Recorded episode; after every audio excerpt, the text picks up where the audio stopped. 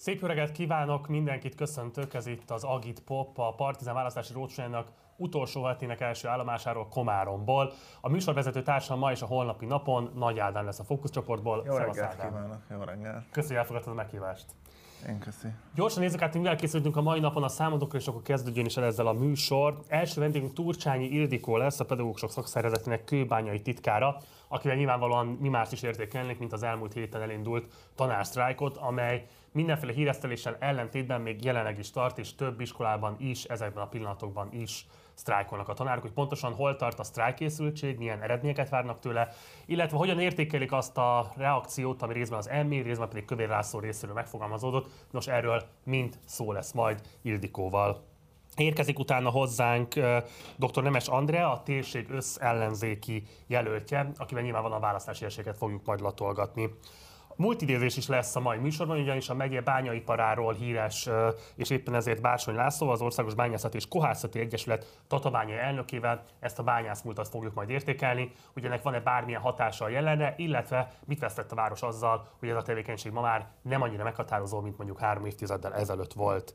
Érkezik hozzánk ráadásul még Szalai Ildikó is, aki a Stop Avalon civil szervezettől az öreg tó melletti kiállásáról híresült el, szervezettel egyébként is az egész Avalon ellenállással kinyerítően fogunk foglalkozni a holnapi napon is, tehát ez mindkét napon egy megjelenő téma lesz, hiszen rendkívül fontos környezetvédelmi témáról van szó, amely rendesen megmozgatta a helyi civileket, és egy olyan ügyet tudtak tematizálni ezzel, amelynek országos jelentősége is van. Ugyanakkor az elmúlt hetekben, hónapokban kevesebbet lehetett hallani óra, ezért is gondoltuk fontosnak, hogy beszámoljunk erről. A mai napon pedig zenei produkció is lesz, érkezik majd ide a kamionba a Mörk zenekar, úgyhogy egy zárásként őket fogjátok majd hallani. Nézzük meg egy rövid videós összeállítást arról, hogy végül is miről híres Komárom városa. Komárom a Kisalföld csücskén a Duna és a Vág folyók összefolyásánál található kereskedelmi, kulturális és idegenforgalmi központ. Közel 20 ezer fős lakosságával Komárom Esztergom megye negyedik legnagyobb városa, és fontos közlekedési útvonalak kötik össze egyrészt kelet-nyugati irányba Budapesttel és Bécsel, illetve észak felé Szlovákia irányába. Az 1920-as trianoni békeszerződés szakította ketté a Duna két partján fekvő, korábban egy várost alkotó területeket. A szlovák oldalon található Észak-Komáromot az akkor létrehozott Csehszlovákiához csatolták. Komárom legfőbb nevezetessége a várost körülölelő közel 15 km kerületű erődrendszer, amely az osztrák-magyar monarchia legnagyobb katonai beruházása volt, de fontos szerepet játszott a 48-as szabadságharcban is. Komárom a 90-es évektől egészen 2010-ig MSZP-s vezetéssel működött, 12 éve pedig a Fideszes dr. Molnár Attila a polgármester. A város a Komárom-Esztergom megyei harmadik számú választókerület székhelye, amely billegő körzetnek számít. A jelenlegi országgyűlési képviselő Cunyiné dr. Bertalan Judit ellen dr. Nemes Andrea indul az Egyesült Ellenzék színeiben. A megyéhez kapcsolódik a korrupciós botránya miatt lemondott volt államtitkár és Fideszes képviselő Völner Pál személye is, aki 12 éven át vezette a megye 4-es, majd 2-es számú választókerületét, azonban az idei választáson már nem indulhat. Komárom-Esztergom megye valamikor Magyarország szénbányászatának legfontosabb központja volt, de ma is jelentős ipari központnak számít. A megye gazdálkodásának jelentős részét képezi a gép- és élelmiszeripar, a vegyipar és az energetikai szolgáltatás. A város ipari parkjában működik a nemrég ide telepített dél-koreai SK Innovation akkumulátorgyár is, amely minden idők legnagyobb magyarországi beruházása, és amelynek a helyi lakosok életére gyakorolt hatásáról nemrég számoltunk be egy helyközi járat riportunkban. Na, itt a bejátszó alatt rengeteg szolgálati közlemény torlódott fel, amit muszáj lesz bemondanom. Egyrészt szeretném köszönteni azt a nézőnket, aki konkrétan itt ül a kamion előtt a szétfagyó jégtábla, vagy pontosabban jégpálya mellett, aki hozott magának egy takarót, hogy azért itt tudjon lenni velünk, és innen nézhesse az adást. Hajrá, kövessétek a példáját, Komáromiak, ez az első, amit el akartam mondani.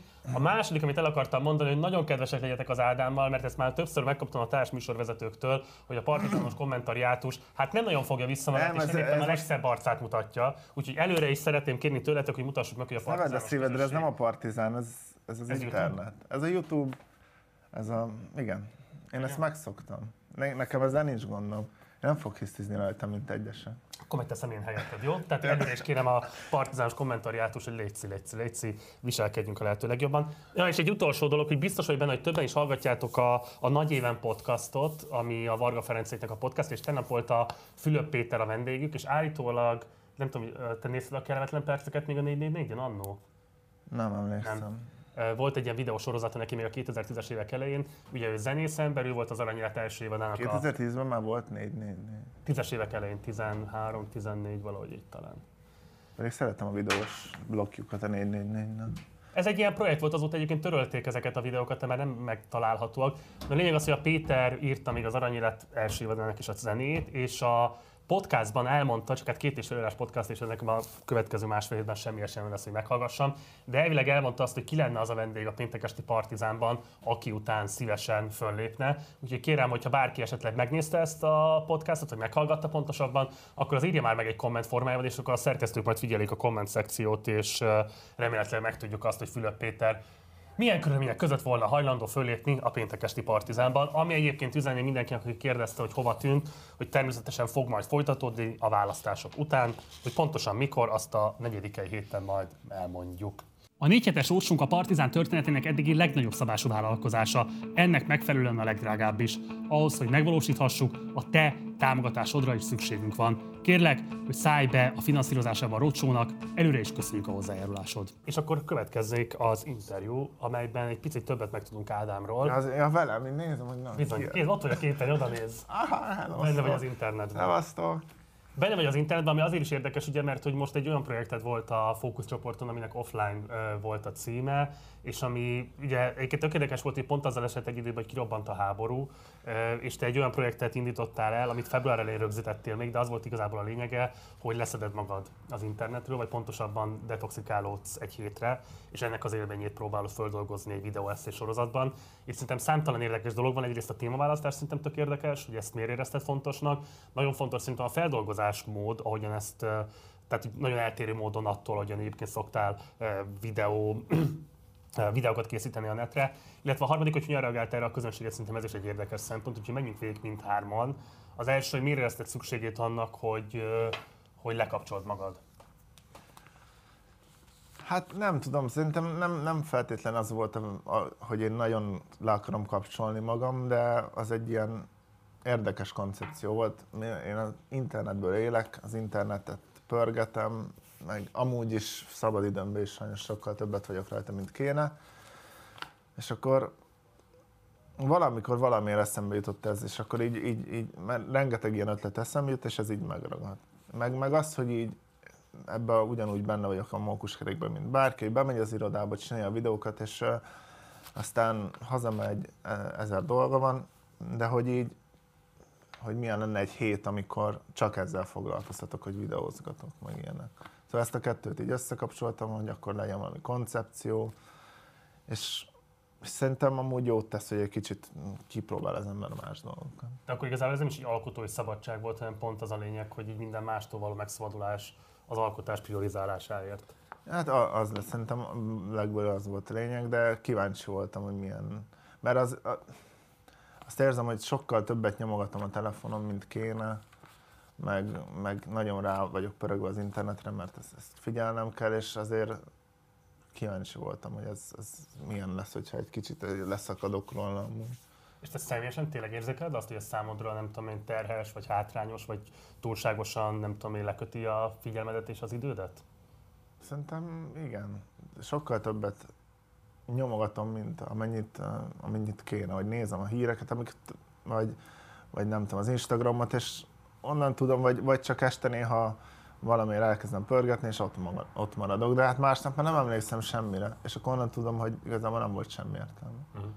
Ja, ugye próbálok ez ellen tenni, tehát szép, szép lassan haladok. Nem tudom, te, te hogy, hogy, hogy, hogy állsz ezzel?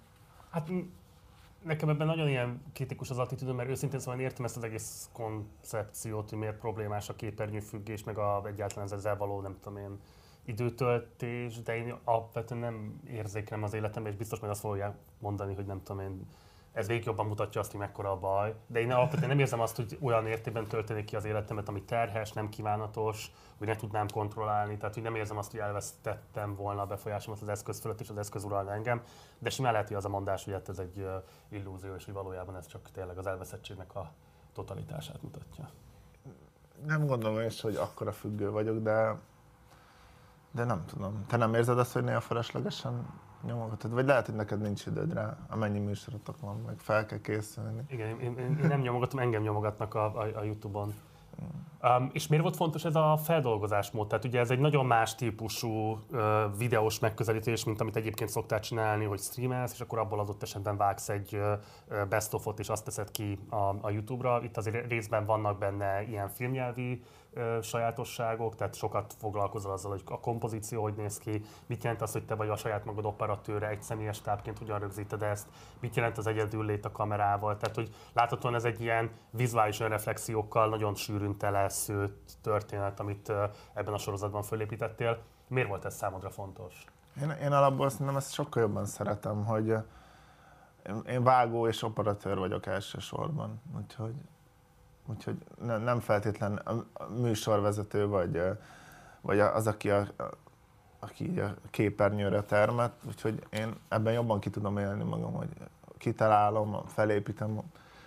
Hát nyilván egy csomó dolog ott az ilyen spontán volt, de hogy így nagyjából felépítem, hogy mit akarok, kitalálom a, a, azt, hogy hogy nézzen ki, és utána vágásnál sokkal többet lehet ezzel játszani, mint például egy streammel, hogy most kivágom a felesleges dolgokat, itt, itt, itt rendesen lehet játszani a hangulatokkal, zenékkel, meg ilyenek. Én ezt, én ezt jobban szeretem amúgy. Úgyhogy uh, hiányzott, hogy ezt, ezt is így egy kicsit kiéljem.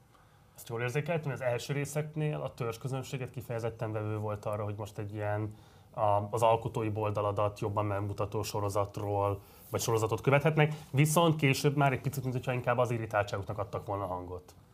Nem, szerintem mm, az első részt azt nem tudták még, az ugyanúgy rákattintottak, de szerintem ott rájött egy csomó ember, hogy ő nem ezért követ.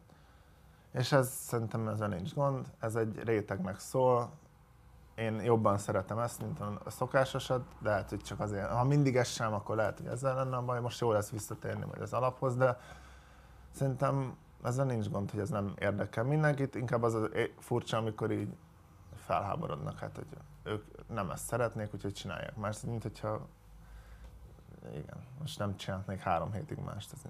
De, de hát ez nyilván főleg egy nagyobb közönségnél mindig lesz, aki, aki, akinek nem tetszik, és hogyha valamilyen tartalommal képítesz egy közönséget, akkor nyilván az arra, vevő, arra a tartalomra, és a többi tartalom nem biztos, hogy vevők lesznek.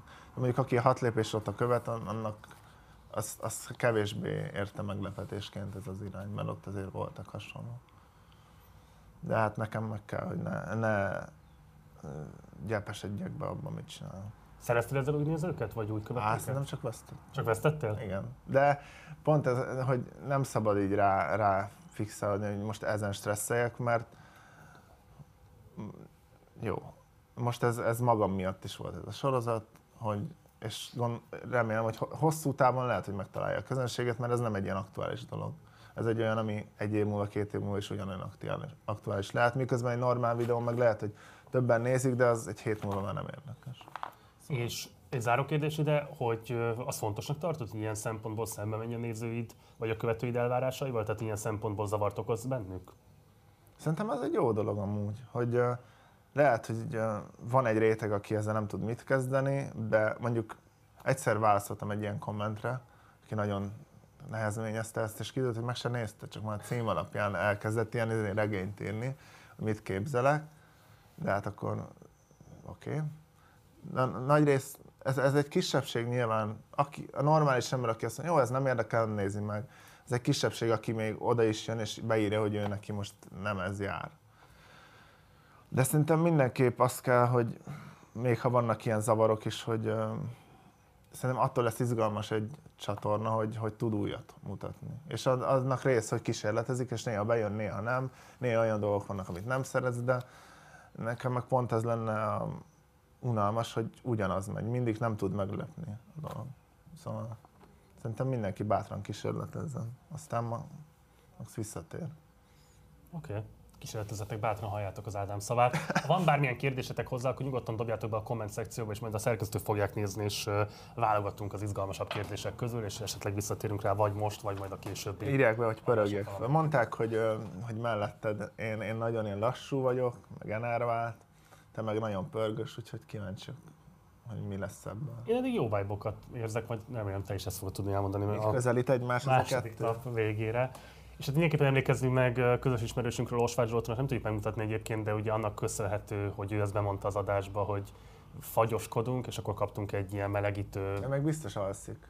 Vissza fogja ezt nézni, Igen. egy ilyen melegítő cuccot, és a mai napig egyébként ez melegít itt a kocsiban, mert hogy lassan majd elindul elvileg a tavasz, vége lesz a télnek, és pont a rócsó végével eh, megszűnik majd ez a hideg, de addig egyébként itt enélkül bajba lennénk. No, hát Skype-on fogjuk most kapcsolni Turcsányi Ildikót, aki a pedagógusok szakszervezete kőbányai szervezetének a titkára. Elvileg itt van már velünk a vonalban. Szervusz Ildikó, köszöntelek az adásban. Sziasztok, jó reggelt mindenkinek! Hello. Kérlek, hogy foglald össze a nézőink számára, hogy mekkora volt a kiterjedtsége a sztrájknak az elmúlt héten, és főként arra próbálj meg kitérni, kérlek, hogy a fővároson kívül pontosan milyen területeken volt a legerősebb a munkabeszüntetés. Pontos adataink természetesen nincsenek, hiszen elég sok iskola van, óvoda van az országban, és mire mindenhonnan a mi oldalunkról megkapjuk a, az eredményeket, azért az egy hosszabb idő. A budapesti adatom van, a budapesti adat az 3200 ö, körül volt a sztrájkolóknak ö, a létszáma. Országos szinten legjobb tudomásom szerint megközelítjük azt, ami a, a figyelmeztető sztrájk idején volt. Igazándiból a sztrájkban ők a nagyvárosokban voltak sokan.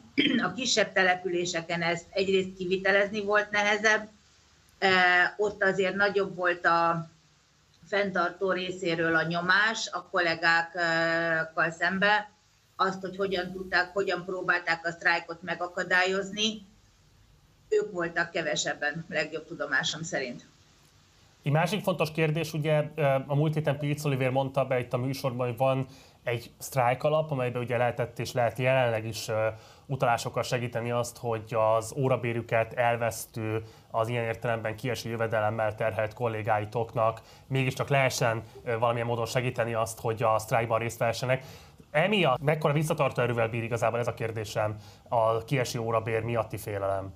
Gondolom voltak olyanok is, akik anyagi megfontolásból nem sztrájkoltak. Én saját kollégáimat tudom csak konkrétan említeni.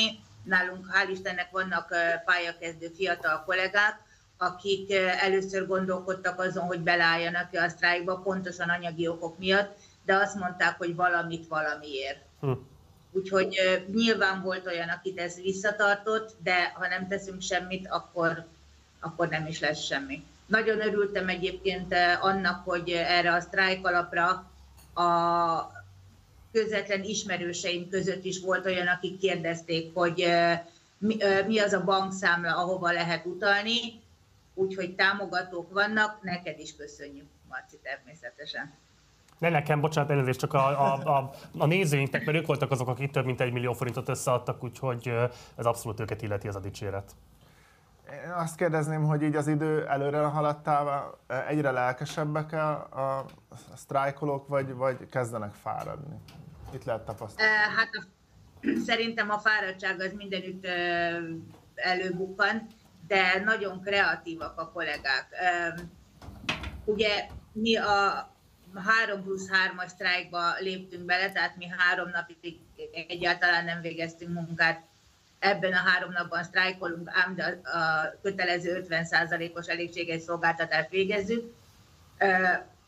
Több helyről kaptunk jelzést, ahol a szülők nagyon odálltak a sztrájkoló kollégák mellé, tartják egymásban a lelkesedést, aláírásokat gyűjtöttek a szülők, remélem tartanak. A kollégák, sok helyen gördülő sztrájkkal csinálják, minden nap ketten, hárman, öten, ahány intézmény, annyi változat. És a kormány oldalról jött bármi érdemi reakció az ügyben?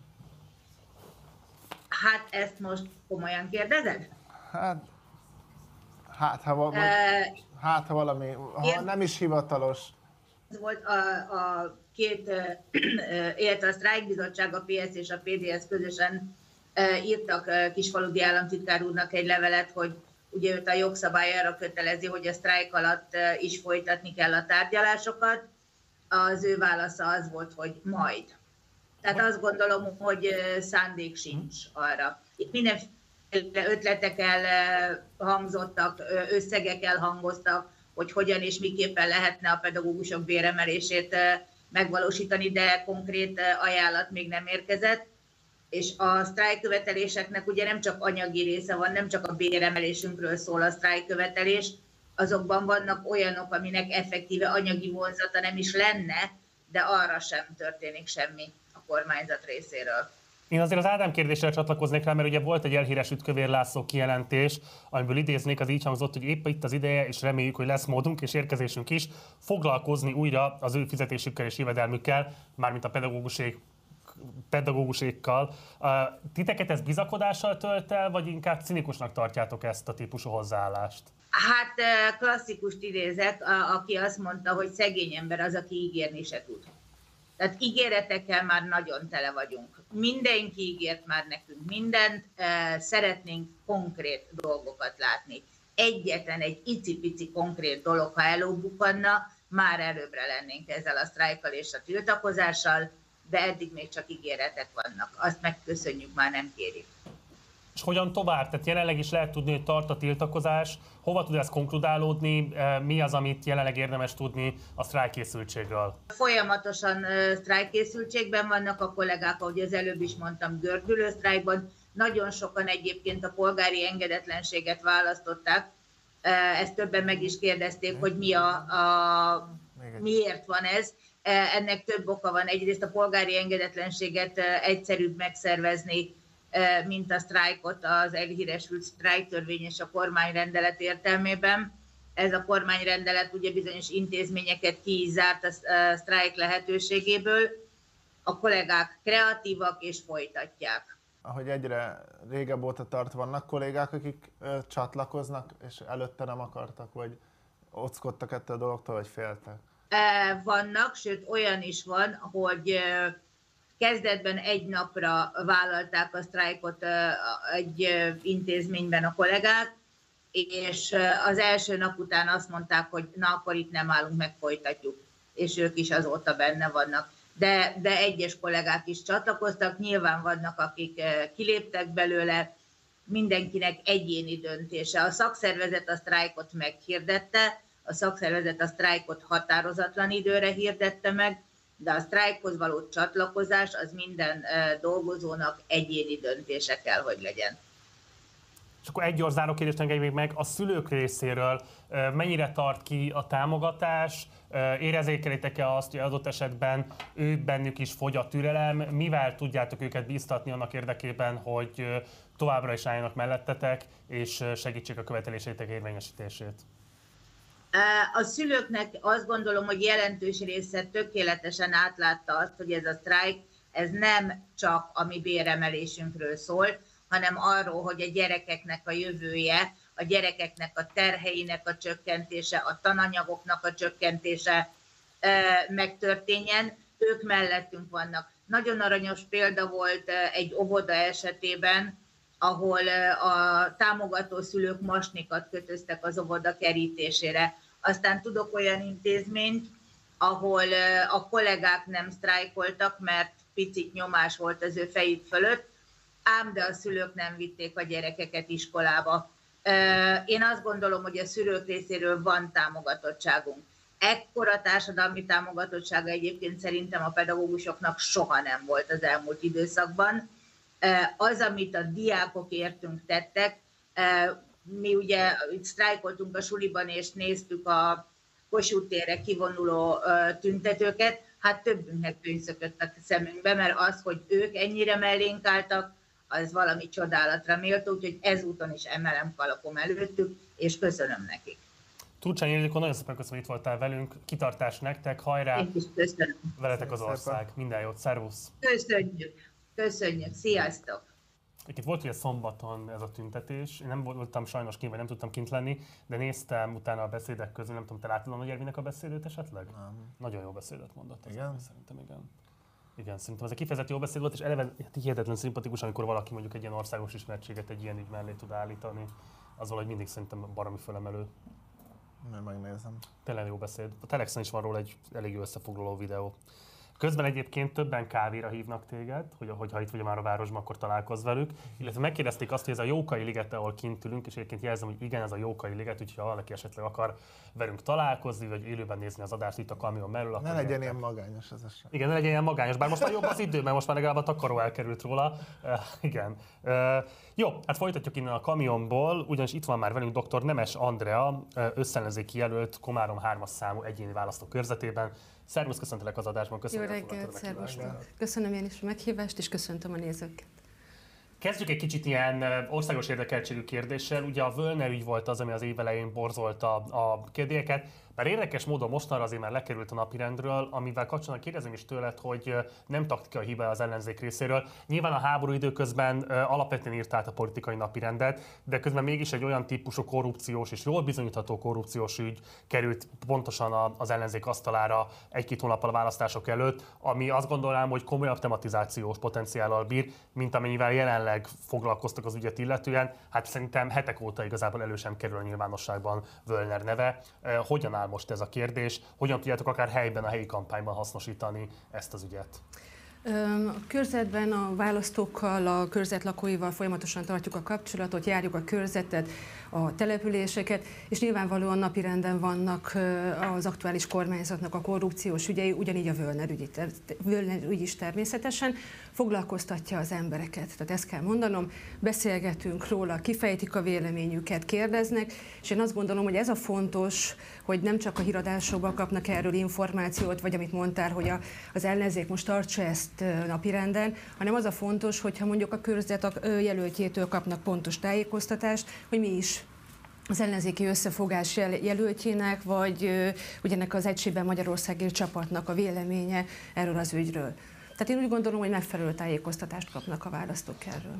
Elárulok egy szerkesztőségi titkot, hogy ugye mi minden körzetben, ahol elmegyünk, hívjuk egyébként nyilván a kormánypárti képviselőket is, hogy adjanak interjút, ez sajnos eddig nem történt meg, hát lesz majd változás, illetve, illetve ö, készítünk róluk portrékat is, és Mölner Pállal kapcsolatban igazából nagyon meg voltunk feküdve, mert hogy a botrány kirobbanása igazából egy nagyon szürke eminenciása volt a politikának. Történt-e itt helyben bármilyen típusú lépés a kormányzat részéről, hogy azokat az érdekköröket, amelyek Völnerhez voltak becsatornázva, leépítsék, tapasztaltatok-e bármilyen változást, amióta kirobbant ez a botrány? Nincs erről információ. Oké. Okay. Bármilyen kérdés nálad? E, a Völner ügyről? Akár, vagy az Ildikó? Ja. Ö, Például az, hogy, ö, hogy a- azt én utána olvastam, itt segítettek a szerkesztők, hogy a, hogy, hogy a térségnek vannak ilyen komoly dilemm, olyan dolgok, hogy ö, komoly dilemmákat okoznak, hogy vannak nagy, nagy beruházások, amik nyilván hoznak munkahelyet, meg, meg adóbevétel, de hogy környezetvédelem szempontjából ez hát problémás, és hogy ezt hogy tervezik feloldani. Én úgy gondolom, hogy a történelem folyamán akárhányszor ugye az ember hozzányúlt a környezethez, bármilyen tevékenységet végzett, iparosított, annak mindig a káros hatását ugye viselnie kellett, illetve meg kell gyógyítania az okozott sebeket. Nyilvánvaló módon, hogy április harmadikán nyerünk, és nincs ha bocsánat, nyerni fogunk április harmadikán, akkor át fogjuk tekinteni a környezetvédelemmel kapcsolatos kérdéseket, és meg kell teremtenünk a megfelelő egyensúlyt az iparosítás, a versenyképes piacgazdaság megteremtése, illetve a környezetvédelmi érdekek között. Van feladatunk, Hát ez biztos. mint például a környezetvédelmi mérőállomásoknak a létesítése, talajvédelem, levegővédelem, vízvédelem, ezeket mérni kell. Kiegyensúlyozottabbá kell tennünk ugye az ellenőrzéseket, akár hogyha ezekre a nagyobb beruházásokra gondolunk, akkor akár a katasztrófavédelmi ellenőrzést, akár a környezetvédelmi ellenőrzéseket, és ezt igazságossá is kell egyébként tenni. Értem ez alatt, hogy azok a szabályok, amik vonatkoznak mondjuk a kis és középvállalkozásokra környezetvédelmi szempontból, és azokat keményen egyébként a hivatalok számon is kérik és ellenőrzik, ugyanígy ezeket a nagyobb beruházásokat szintén beruházókat ellenőrizni kell, és nem szabad azt engedni, hogy a katasztrófavédelem munkatársai adott esetben ne tudjanak belépni egy gyárnak a területére. Milyenek látod az esélyedet? Kérdezem ezt azért is, mert ugye mi tegnap érkeztünk, és amennyit tudtam beszélgetni itt emberekkel a városban, azok a hírek járják, hogy jelentős az előnyöd Cunyinéval szemben, aki ugye a Fideszes jelölt. Ezt meg tudod erősíteni, illetve pontosan mire építed a kampányodat, mivel próbálod meggyőzni a választókat arról, hogy téged részesítsenek előnyben a választáson? Ö, igazak a hírek. Tehát meg tudom erősíteni azt, hogy ö, ö, kedvező az az előrelátás, ami majd a választási eredményekben az én reményeim szerint meg is fog majd nyilvánulni. Ugye ez a kampány nem most kezdődött el januárban, ez az aktív kampány, hanem ez a kampány már tavaly januárban az előválasztás során. Én párton kívüli vagyok, de élvezem valamennyi pártnak a támogatását is úgy szintén, és úgy gondolom, hogy mi egy olyan aktivista hálózatot, illetve bocsánat, nem is aktivista, nem így nevezném a segítőket, illetve barátokat, hanem őket úgy nevezném, hogy andisok. Tehát így szoktuk őket hívni, hogy andisok. Andisok, így van. Azért andisok, mert Ugye az én személyen bizonyos kohéziós szerepet tölt be, Engem támogatnak a DK-sok, jobbikosak, párton kivilek, van mi hazánktól támogató, van Fideszes támogató, akármilyen furcsán is hangzik tulajdonképpen, de ez alatt a bő egy év alatt egy olyan andis hálózatot sikerült kiépítenünk, akik a szívükkel, lelkükkel támogatnak, nem csak engem, hanem az ellenzéki összefogásnak a, a sikerét és mindazok a visszajelzések, amik vannak a körzetben, bizakodásra adnak okot. Bizakodásra, hiszen ugye 41 településünk van, ebből a 41 településből 5 város, a többi az kis település. Hm. És azt viszont nem mondhatom, hogy ezek a kis települések fideszesek. Nem lehet ezt kijelenteni, és azért nem lehet ezt kijelenteni, mert a személyes tapasztalatok cáfolják ezt. Folyamatosan járjuk a körzetet, többször jártunk mindenhol, utcafórumokat tartottunk, szórólapokat juttattunk el, információkat juttattunk el, és olyan kis településeken, amiről azt mondták, hogy ó, abszolút fideszes. A meghirdetett utcafórumon 60-70 ember várt minket. Az ajánlásgyűjtésre ö, jöttek az emberek folyamatosan, a meghirdetett másfél-két óra alatt. Tehát nincs panaszkodni valom. Mennyire látod azt, hogy helyben, tehát igazából helyben hogy néz ki a kampány? Ugye Budapesten azért elég elvadult állapotok vannak mostanra, plakátrátragasztások, plakátletépkedéseket, pont abban a választókörzetben én élek, az ellenzéki jelöltnek egy millió forintjába kerül csak azt, hogy a hétvégén elpusztított plakátjait az pótolja. Ez nyilván egy helyi kampányt rettenetesen meg tud viselni, de egyéb módokon is folyamatosan lehet azt látni, hogy igen komoly problémák vannak. Szóval a helyben mennyire elvadult a, a szituáció? Abszolút nem elvadult, tehát csendes a kampány, ha lehet egy kampány csendesnek mondani. Tegnap este érkezett egy telefonos jelzés, hogy Bakony-szombathelyen kipingálták az egyik plakátomat, de ezen túlmenően abszolút sem plakátrongálás, sem egyéb olyan cselekmény, amit akár választási bizottsághoz be kellett volna jelenteni, nem valósult meg. Az, hogy csendes a kampány, az nem azt jelenti, hogy nem folyik, ugyanis nagyon is aktív a tevékenységünk, mint mondtam és hangsúlyozom, folyamatosan járom a településeket, találkozom a választókkal, ezek a találkozókon 15-20 ember összegyűlik. Ezeket nevezhetjük fórumoknak, de inkább azt mondanám, hogy ezek inkább baráti megbeszélések. Én az lenne a kérdésem, hogy ugye a, a Trianon az eléggé ketté vágta itt a térséget, és így a, így a DK meg a kormány mást kommunikál eléggé a határon túli magyarok kérdésében, és hogy ön, ha megválasztják, akkor mit fog képviselni? Én itt lakom egy ketté szakított városban, de mi úgy élünk itt, hogy egy város, két ország.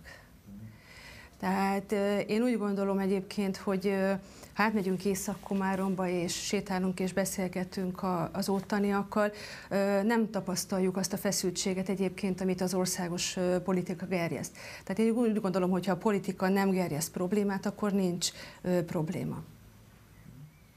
De nagyon jó a kapcsolatom egyébként a felvidéki magyarokkal. Záró kérdés akkor még gyorsan, hogy nagyon kevés idő van már hátra igazából a választásokig, és azt lehet tudni, hogy nagyon sok minden igazából az egyéni választókörzetekben fog eltölni. Mennyire látsz rá a többi, akár szomszédos választókerületben zajló ellenzéki kampányra? Hasonlóan jelentős előről tudnak ők is beszámolni, vagy ott azért jelentkeznek azok a nehézségek, amiket az országos kampányok kapcsán lehet érzékelni? Ugye Komárom-Esztergom megyének első körzete, ahol dr. Koncer Erika képviselőjelölt, az ha mondhatni ilyet, el van könyvelve nyertes körzetnek, de ott sem dőlnek hátra, és ugyanolyan erővel és intenzitással folytatják a kampányt, mint ahogy mi. A kettes és a hármas körzetet, tehát Nunkovics Tibor, illetve az én körzetemet tartják nyilván billegő körzetként, de úgy gondolom, hogy rajtunk múlik, ezeken a körzeteken is egyébként a kormányváltás, nekünk nyernünk kell, akkor lesz meg a kétharmad is, illetve a kormányváltás is. Dr. Nemes Andrea ellenzék kijelölt. Nagyon szépen köszönöm, hogy elfogadtad a meghívásunkat, és köszönöm, hogy eljöttél. Én is köszönöm szépen. szépen. Köszönöm. Ádám, nálad ez hogy van, hogy te ugye alapvetően véleményvideókkal lettél híres, vagy ismert, nem tudom, melyiket fogadod el, de a lényeg az, hogy a, tehát te alapvetően a YouTube videókat véleményeztél, Viszont egy ponton elkezdtél igen karakteresen véleményt is formálni politikai szempontból, és szerintem ebből a szempontból valószínűleg az egyik legfontosabb youtuber vagy a magyar szénában, aki nagyon nyíltan vállalja adott esetben a kritikáját az ellenzékkel szemben is. Ez nálad hogy jött? Ez mennyire volt tudatos, vagy mennyire csúsztál ebbe inkább? Mert, hogy a politika? Aha. Hát amúgy mi már a hat lépésre is elég nyíltan kimondtuk a véleményünk ilyen tekintetben. De amikor elkezdődött a csatorna, akkor hamar rájöttem, hogy csak így a Youtube az, az unom, hogyha csak arról kell beszélni, úgyhogy így adta magát, hogy közélet, politika, és így fel sem merült bennem, hogy miért ne beszélhetnék róla. Szóval ez így ne, nem gondoltam, hogy ettől félni kell. Csak szerintem ez a normális, csak itthon annyira nem volt ez ilyen vagy így, ahogy a YouTube működik, meg mivel szerintem, hogy főleg ez a fiatalok, nagyon fiatalok platformja volt egy ideig, így nem volt olyan természetes, hogy benne volt a politika, de szerintem most már egyre inkább beszél mindenki róla. De látod azt, hogy mások is? Mert szerintem nagyon kevesen merik ezt igazából fölvállalni. Hát szerintem ez egy lassú folyamat, de szerintem már jobb, jobban, jobban vállalják. Csak még mindig az van, hogy egy csomóan egyszer nem ez a profiuk. Uh-huh. Most, most tök más tök mással foglalkozol, akkor lehet, hogy nem akarsz annyira, nem a politika lényeg, de szerintem remélhetőleg azért jó lenne, hogyha nem, nem, az, nem, nem, nem, nem kell félni. Szerintem. Biztos van, van, van aki egyszerűen nem érdekli. Nem is gondolom, mindenkinek politizálnia kéne. Tényleg? Hát, hát vagy nem tudom, hát, de hát egy csomó influencer elkezdett politizálni, nem tudom, nézted, de a Gattyánygyörgynek nagyon megnőtt a támogatottság az influencerek köré. Ezt akartam volna kérdezni, hogy téged nem környékeztek meg a Gattyánék? Hogy nem, az egy kicsit sértőnek is találom, hogy na hát mindegy. Van az az ajánlat, amiért korpásodnál? Biztos. Biztos így úgy lenne, hogy csinálnék videókat a NER, hogy milyen jó a NER, és utána a következőben szidnám őket, és, de felvenném a 100 millió forint. De miért van az, ennyire egyébként a politikus a magyar YouTube? Tekintettel arra, hogy közben meg egyébként nem tudom, tehát hogyha az amerikai szénát nézem, a, a brit szénát nézem, ott nagyon-nagyon erőteljes vélemények ütköznek össze, folyamatosak a klásek a különböző csatornák között, és nem lehet azt mondani, hogy egyébként adott esetben a nem politikai, tehát ilyen életmód csatornák is időről időre azért beleállnak egy politikai kérdésbe. Itthon, aki valaha beauty vlogolni kezdett, az beauty vlogol az idővégezetéig, és sohasem nem vállal véleményt. Legalábbis én ezt tapasztalom, nyugodtan cáfolj meg, hogy találsz más trendet. De, szerintem van más, de, de azért más, más itt a kultúra itthon, és szerintem a nézők is biztos, hogyha elkezd politizálni, akkor az a bajuk, szerintem ilyen is van. Másfél meg, hogyha valamiük egy beauty blogos elkezd politizálni, akkor meg az a baj, hogy ő nem, mit pofázik ebbe vele, nem ért hozzá. Szóval biztos van ott egy másik irányból is egy nyomás, hogy biztos szívesen beszélnek róla, csak csak félnek attól, hogy mit mondanak a nézők, mit mondanak a szponzorok, meg ilyenek. Akkor esetlegesen ennek anyagi oka van? Nem, szerintem nem csak anyagi, de hogyha mondjuk te, neked az a csatornád, hogy nem tudom, gameplayeket csinálsz, akkor nem biztos, hogy érzed a szükségességét, hogy én most szórakoztatni akarok, azt kész. De de lehet, hogy, hogy majd egy idő után kialakul. Még, még, még nincs sok példa erre itthon, de majd ahogy lesznek példák, egyre jobban rájönnek az emberek, hogy ettől nem kell félni. Remélhetőleg következő években, és nem abba az irányba megyünk, hogy egyre jobban félni kellett. Én egyszer beszélgettem egy amerikai kampányszakemberrel, aki pont ezt magyarázta, hogy alapvetően van egy ilyen probléma, az Egyesült Államokról beszélt példaként, hogy mondjuk, hogyha valaki ott egy néhány százezres politikai csatornát csinál, akkor mondjuk a különböző alapítványok, fándok felől ilyen néhány százezer dollárt tud behúzni évente, ami nyilván magyarországi viszonylatban jelentős, de ott közben az a helyzet, hogy egy hasonló méretű csatorna, ha csak gaminggel, ha csak nem tudom én, film review-kkal, meg ilyenekkel foglalkozik, ott, ott milliós nagyságrend van, amit be tud húzni szponzorba. Tehát egyszerűen annyival több pénz van abban, hogy egyszerűen nagyon kevesen maradnak meg abban, hogy politikai véleményt formáljanak, mert anyagilag egyszerűen nem éri meg. Jó, de most, most miről beszélsz? Az egyik az a fund, a másik meg szponzori pénz. Hát, Tehát, hogy a politikának nincsenek szponzorai ilyen szempontból. de hogy nem. Igen? Nem, hát csak azok a politikai szponzorok. Aha. De, ne, de szerintem pont Amerikában ott, ott, ott beszélsz bármiről, akár politikáról, és ott a szponzort azt be, beszúrod a videó közepére, elmondod, ott, ott szerintem szabadabban beszélsz erről. Csak most eh, valószínűleg egy gameplay csatorna, ezt szerintem biztos megtéveztem, mert egy gameplay csatornát nyilván többen néznek, ak- akkor több, több lesz a pénze és több lesz a szponzor. Most, hogyha egy politikai csatorna kevesebb embert érdekel, nyilván kevesebbet fizetnek a szponzorok. Szóval inkább ez a nézettséghez is kötném. Volt-e valaha olyan videód, amiben politikai véleményt formáltál, és utólag változott a véleményed? Vagy megbántad, hogy abba beleálltál? Nem, nem emlékszem, biztos. Akkor mire mondtad, hogy volt? Hát, hogy volt már politika. Ja, igen, jó. De nem, biztos van, ami, amit, amit már visszanéznék, és akkor fognám a fejem, de most így nem emlékszem. Nem tudom. Én én nem csináltam ilyen extrém dolgokat, mint te. Mint? Mint te. Mire gondolsz, Ádám? Tudom is. Régen, régen. Má- Más tűzzel égtél. Az biztos.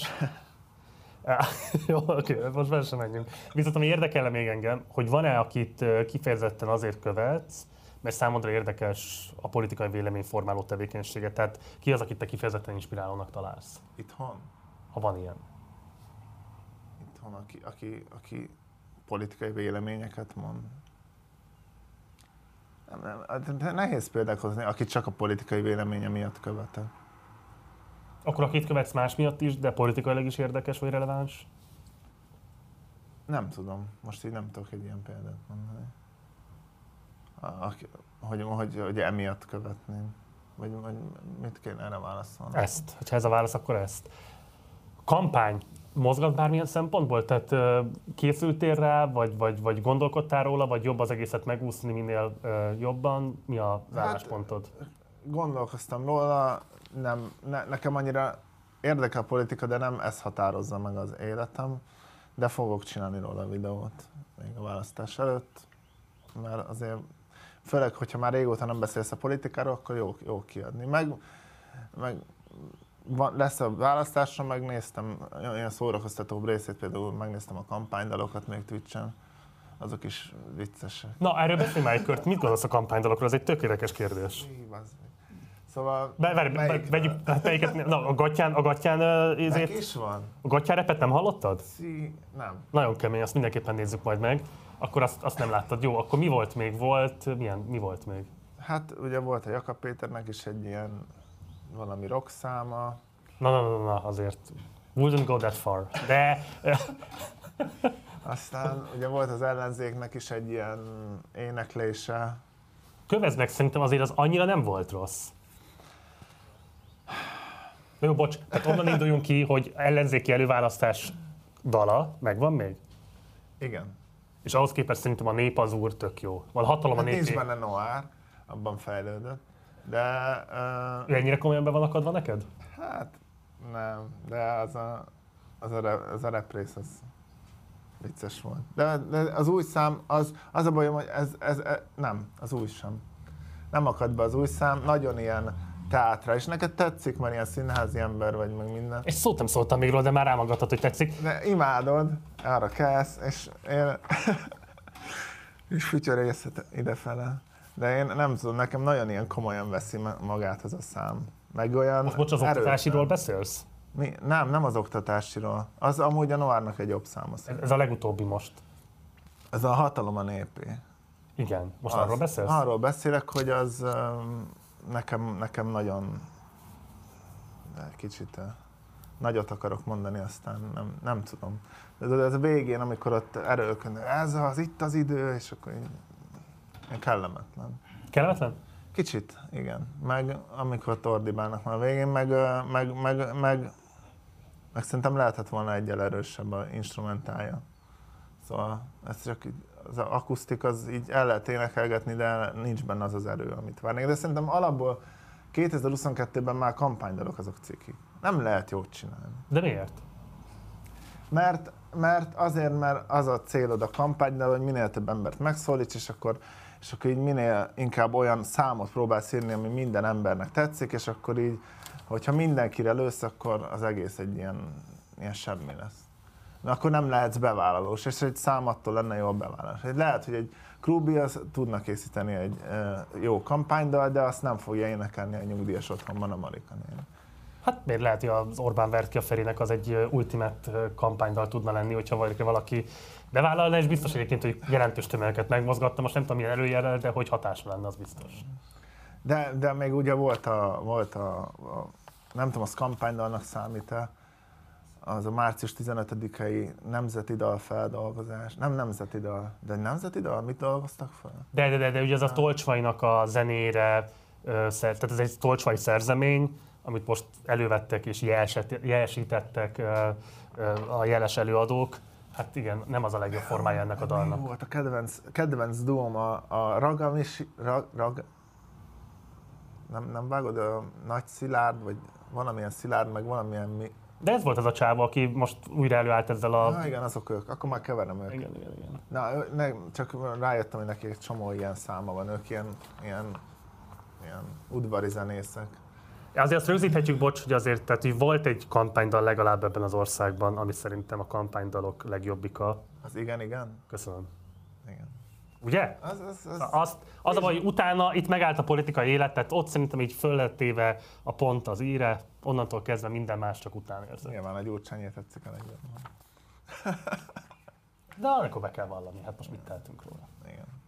Azt ö, mi is berakjuk ö, teljesen komoly, komolyan néha, és vicces. Partizános házi bulik sincsenek nélkül, be kell, hogy valljam. Igen. Jó, tehát a kampánydalokat nézed a Twitch-en, és akkor alapvetően tervezel endorszálni bárkit is, vagy inkább csak elmondod azt, hogy mit gondolsz a jelenségről, már hogy a kampányról általánosságban, vagy mire számíthatnak a következő szűk két hétben tőled a követőid?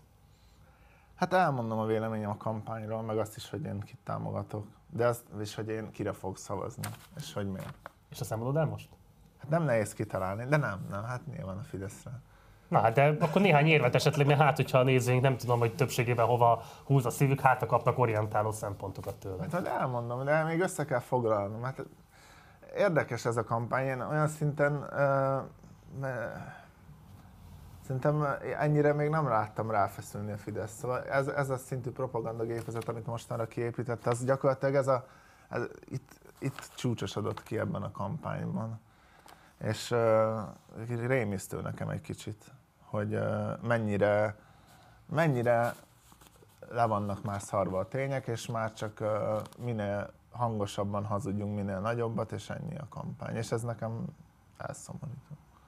Vagy, vagy ezt, ezt, hogy erővel próbálják a hazugságot lenyomni, és hogyha valaki azért szavazna a Fideszre, mert nem tudom, meggyőződés, hogy ők jól kormányoznak, rendben, de az, hogy, hogy csomóan így teljesen meg vannak zavarodva, és csak elhitetik velük a hülyeséget. Most láttam, pont a Márkizajnak volt ilyen lakossági fóruma, nem tudom, láttad ezt a videót, mondjuk, és, ott egy nő elkezdte, hogy izé, magyarázott, hogy hogy hogy kiutaztatta haza, meg, meg ilyenek, és ak- meg hogy azt mondta, hogy menjen ki Indiába szemészetre.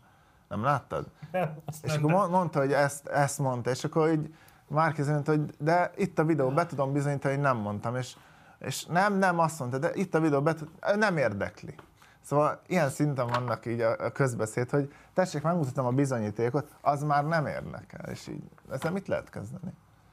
Tényleg ez elszomorító volt, hogy most őt nagyon megmondja, de hogyha már, de nem meg se akarja hallgatni. Minek kérd, nem tudom, olyan, ezt érzem, hogy annyira így ketté szakadt így az ország, hogy ez elszomorít.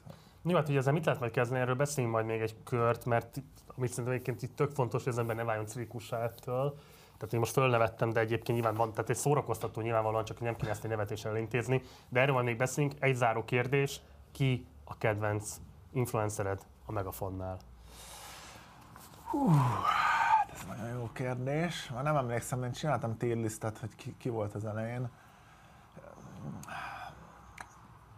Hát a, én most akkor megjelölöm a trombitás Kristóf. A trombitás? Na, tőle félek, úgyhogy Félsz tőle? Mi az, hogy félsz? Miért félsz van egy tőle? ilyen, ilyen, ilyen olyan vibe hogy így ö, ilyen, ilyen incel vibe ami, ami, ami, ami ilyen kiszámíthatatlanná tesz. Igen. Igen. Hm. Igen. Jó, hogy igen. Hát nem tudom, szerintem a nyomorultság is kellene sajnos tényleg már az a Hát tartomány, ezért. Miért azt ami, hittem, ami, miért ami, ami, már csak az együttérzést tudja kiváltani, még haragot sem tudok érezni iránta. Igen, igen, nagyon, szom, nagyon Borzasztóan furcsa szomorú retorikája, hogy így Minden őket meg akarják gyilkolni, meg minden, és így néztem, és így Jézus atyám. Úgyhogy, ja, hogy azt kéne, hogy aki tényleg a legjobb.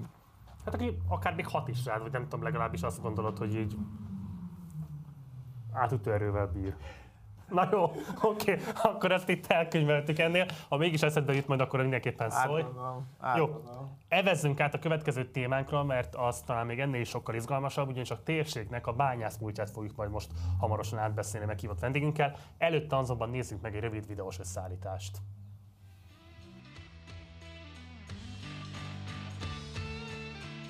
Az 1900-as évek elején merült fel annak a lehetősége, hogy a Dorogi szénmedencében található mészkövet hasznosítsák. Dorog. Az öt éves terv során kezdte meg működését az ország egyik legnagyobb mészégetője. 1908-ban üzemelték be az első mészégető kemencéket, majd 1915-től kezdődött meg a mészhidrát gyártás. 1925-től jelentősen fellendült a termelés, a nagyarányú út és vasútépítések, valamint a megnövekedett mészhidrát igényeknek köszönhetően. Az 1948-as államosítás után jelentős fejlesztések történtek, a 60-as évek végére korszerű, nagy teljesítményű gépekkel váltották ki a fizikai munka nagy részét. Magyarországon első ízben november 7-én indult meg a külszíni szénfejtés Tatabányán. Ebben a bányában minden munkafolyamatot gépesítettek. A régi berendezéseknek folyamatos korszerűsítése az első öt éves terv keretében kezdődött meg. Ugyanakkor megindult az új aknaüzemek létesítése is. Azóta a tatabányai szénmedence fejlődése tervszerűen halad előre. Az ország egyik legnagyobb szénmedencéje Tatabánya. A múlt század vége óta folyik itt a bányászkodás. 1958-ig 62 év alatt 100 millió tonna szén került felszínre. A megye bányavidékének gépesítése újabb lehetőség a széntermelés fokozására. Oroszlányon a terv új szocialista bányászvárost hoz létre. Itt épül a bányaipari technikum, amely évente 500 új szakképzett bányászt ad majd az országnak. Oroszlány naponta az eddigi szénmennyiség kétszeresével segíti iparunkat fejlődésében. Tatabánya és Oroszlány bányász fiataljai 35 teherautón 90 tonna szenet küldtek ajándékba a budapesti gyermekotthonoknak. A szenet szombaton és vasárnap műszakon kívül termelték. Az Annavölgyi bányászok sikeresen fejezték be 1952. évi tervüket. A nagytermelési munkahelyek kialakításával az Annavölgyi bányászok eleget tesznek Rákosi elvtárs felhívásának, és a termelés 16%-kal emelik az 1953-as tervévben.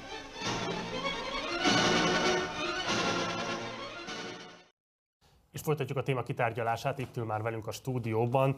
Bársony László, az Országos Bányászati és Kohászati Egyesület tatabányai elnöke. Szervusz, köszöntelek az adásban. Szervusz, jó napot kívánok! Nagyon köszönöm, hogy elfogadtad a meghívásunkat. Um, nekem a felnőtt életem egyik meghatározó élményem volt az, hogy így 2009-2010, amikor volt az Európai Kulturális Fővárosa év, akkor én egy előadóművészeti színházi műhelyben dolgoztam, és csináltunk egy, egy ilyen bánya performance-t, amiben ugye, tehát a mecseki szénbányászat én akkor ismerkedtem meg, és egészen lenyűgöző történet, egészen a 19. századig visszamenően, egészen fantasztikus építészeti rekvizitumokkal, amelyek ma tényleg így az enyészeté, bár most pont zajlik valami fajta ilyen rekultivációs ö, ö, program, amiben próbálják ezt valamilyen módon majd újra becsatornázni a város vérkeringésébe. De hogy egy kicsit beszéljünk arról, hogy itt a térségben hogy nézett ki a szénbányászat története, hiszen a Mecseki mellett ez volt talán a legjelentősebb szénkintermelő terület. Tehát hogy mi az, amit érdemes tudni a nézőinknek, akik egyáltalán nincsenek képben mondjuk a, a, a térség bányászati múltjával, mi az, amiről jelentős a térség? Úgy kell volna köszönöm, hogy jó szerencsés, ez a bányászok így köszönnek egymásnak, és ez a nap szoktól függetlenül mindig helyén való. Komárom Esztergom megye az ország legkisebb területű megyéje, lakosság számát tekintve az utolsó harmadban van, azonban gazdasági jelentőség ennél lényegesen nagyobb, talán az első harmadban szerepel, is ennek elsődleges mozgatórúja a bányászat, azon is a szénbányászat. Itt ezen a kis területen három nagy bánya vidék alakult ki. Részletekben nem hiszem, hogy bele tudunk menni, de azért a háromot meg kell jelölni. Ugye a legrégebbi a Dorogi szénmedence, az 222 évet élt, 1781-ben kezdte meg a működését, és 2003-ban fejezte be. Ez alatt a 222 év alatt 105 millió tonna szenet termelt ki, és e, e, itt, itt van egy korsó, amin látható, hogy, hogy e, nagyon sok terület tartodott, tehát Dorogról beszélünk, de valójában Tokod, Anna völgy, Magyarósbánya, sőt a megyén túlnyúlóan Pest felé is Solymár, Pilis, Vörösvár kiterjedt, több mint 30 bánya üzeme volt. A időrendi sorrendben a következő Tatabánya. Tatabánya a legjelentősebb nem csak a megyén, hanem országosan is. 110 évig tartott a bányászat, 1894. december 4-én indult, és 2004. április 15-én fejeződött be. A 110 év alatt 205 millió tonna szenet termeltek ki, és a Tatabely bányászat átnyúlt oroszlány térségébe is, ugye római számok 1-es, 2-es, 15-ös aknáig ment a számozás, 15-ös akna volt a Tatabányi Mákerté következő oknája, ez már az oroszlányi területre húzódott át. 1937-ben indult a bányászat, és 2014. december 21-én, 77 év után zárt be a Márkösegyi bányaüzem az ország utolsó a bányája. Ez alatt a 77 év alatt 145 millió tonna szenet termelt ki. Most itt a szénbányászatról beszéltünk, alapvetően a, a felvezető bejártásban láttuk hogy a, a 50-es évek széncsatáit, de nem ez volt a domináns, hanem a, a 19. század és a 18. század vége, amikor az iparosodás kezdődött, hogy a, a, a vasút, a téglagyár, a, a Dunagőhözes Társaság, majd Budapest iparosodása igényelte a szenet, és ez volt a fő mozgató rugó, különösen ugye Tatabánya vonatkozásában. László, nekem még két gyors kérdésem van hozzá, aztán átadom a szót az Ádámnak. Egyrészt, hogy neked pontosan mi a szereped a helyi bányászmúltban, tehát hogy te nem tudom, bányamérnök voltál, bányász voltál, és így tovább, ezt kérlek meséld el, illetve hogy a nézőinknek magyarázd el, hogy mik ezek a rendkívül izgalmas jelvények rajtad, amikkel ide készültél a stúdióba. Hát ha lehetek egy picit ilyen önző, akkor el kell mondani, hogy én gyerekkoromban mindig pilóta szerettem volna lenni. A kecskeméti vadász pilóták ott repültek a házunk fölött nagyon nagyon, és azt reméltem, hogy egyszer majd, hát így kerültem a föld alá 1963-ban váját tanulóként, hisz a Alföldön. Vájár is voltál? Igen, Alföldön ugye a, a TFS-ítés elől mindenki menekült, így én is. Miért?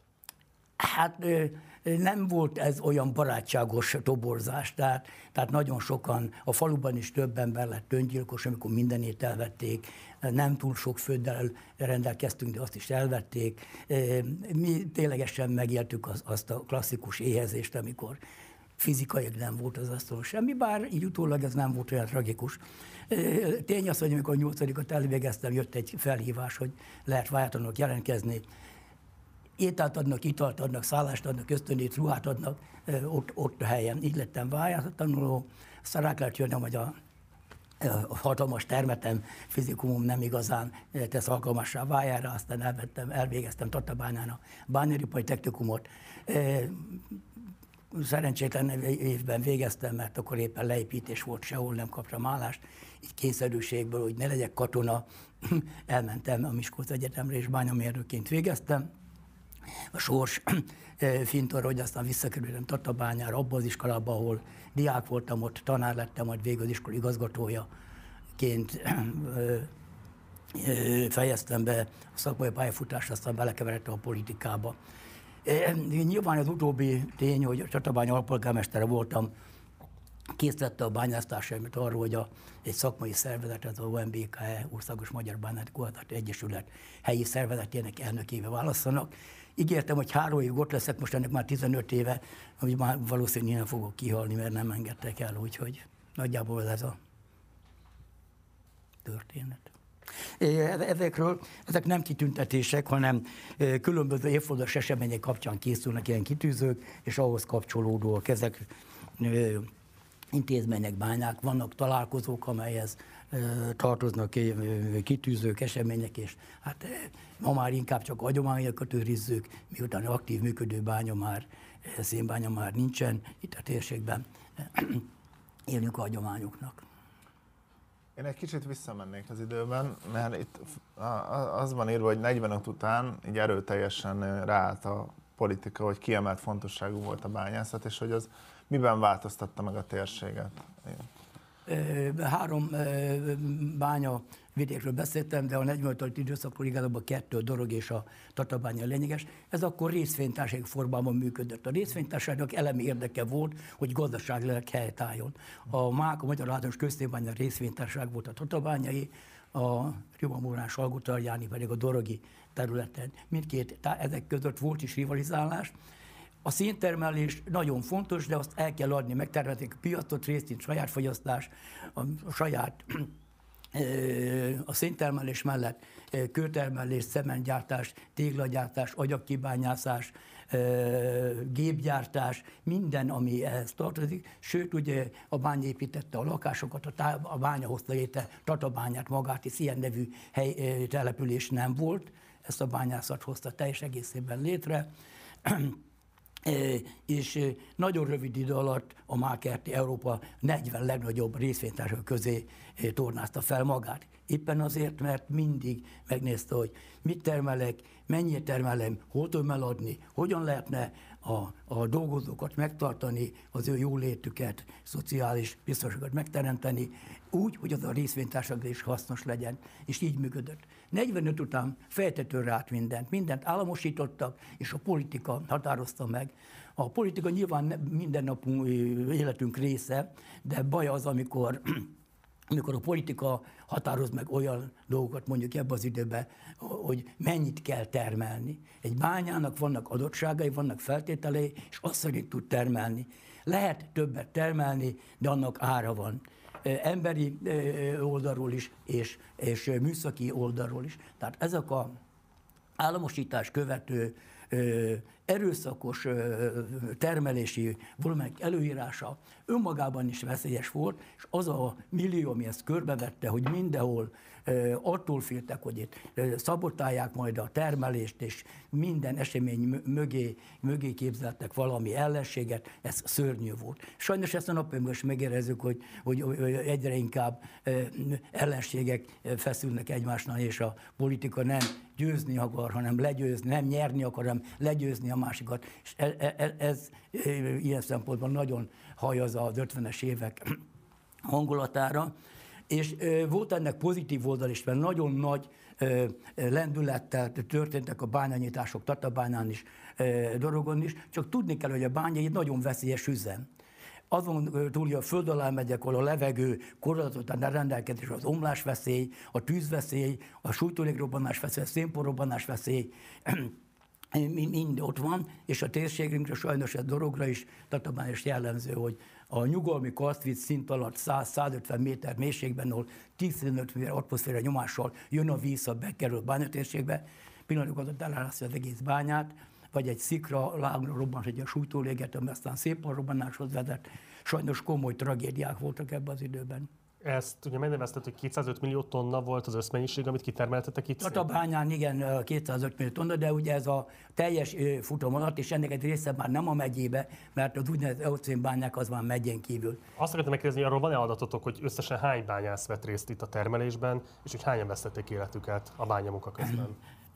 Tatabányán közel 600, 587 név, 587 szemléletünk név szerint, de biztos van egy-két, aki nincs. Tehát ez a legnagyobb veszteség. Magyar szénbányászat, illetve magyar bányászat egészenek legsúlyosabb tragédiája is Tatabányán volt 50. december 30-án, amikor 81-en vesztették életüket. De például Oroszlán térségében, ahol, ami kevésbé veszélyes, tehát se a sújtólég nem jellemző, se a szénporobbanás, se a vízveszély nem számottevő, mégis volt 83. június 22-én egy súlytolnék robbanás, amikor 37-en vesztették életét. A Dorog, Oroszlány, Tatabánya, tehát a régióban összesen közel ezer ember áldozta az életét a, ebbe a 222 évben, ami azért egy nagyon nagy szám.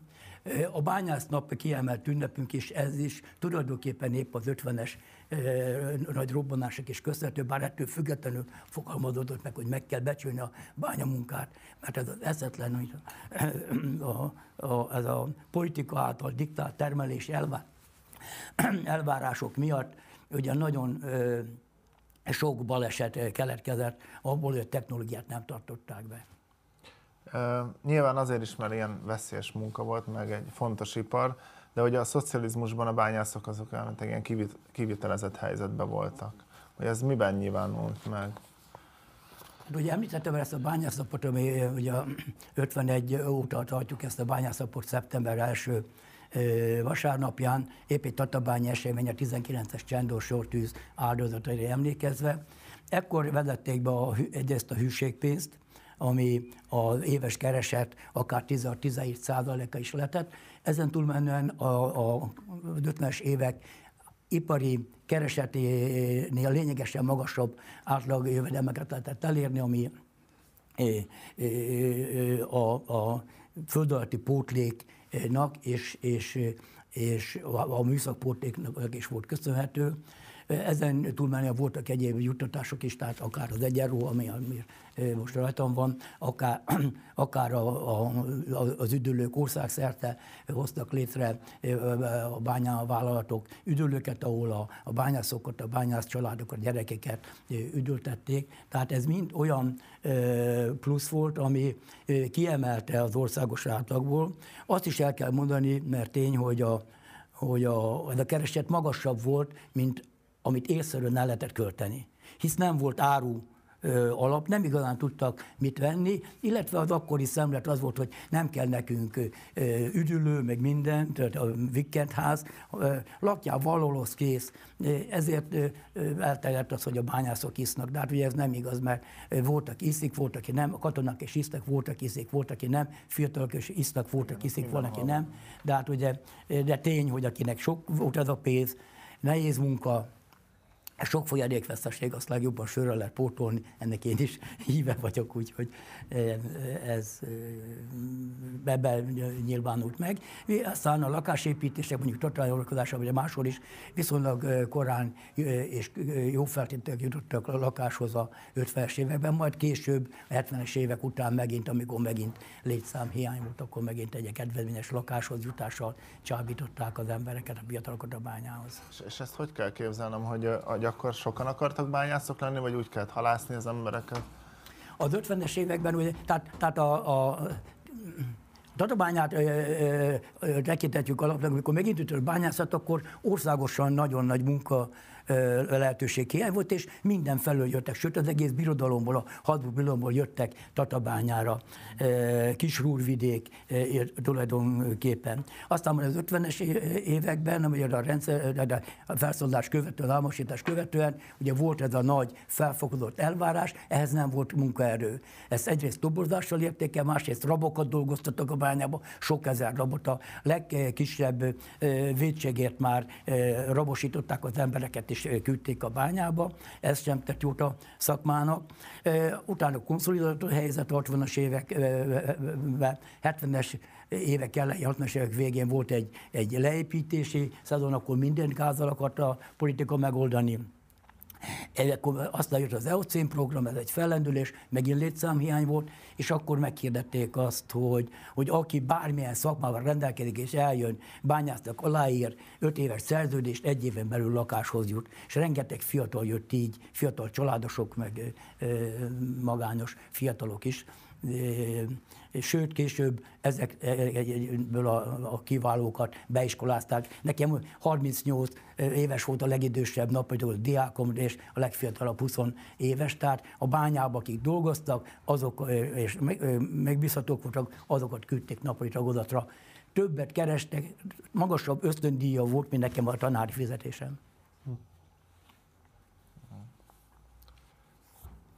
Van még kérdésed?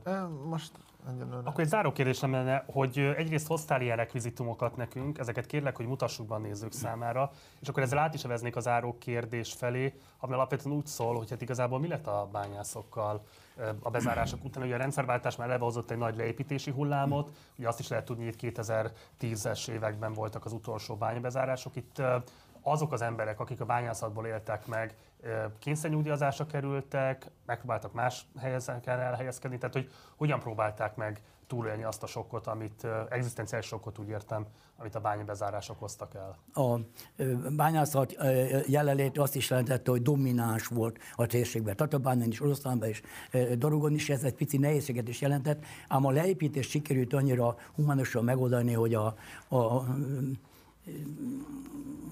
24 ezer szolgált idővel, vagy 5000 földi műszakkal el lehetett menni nyugdíjba.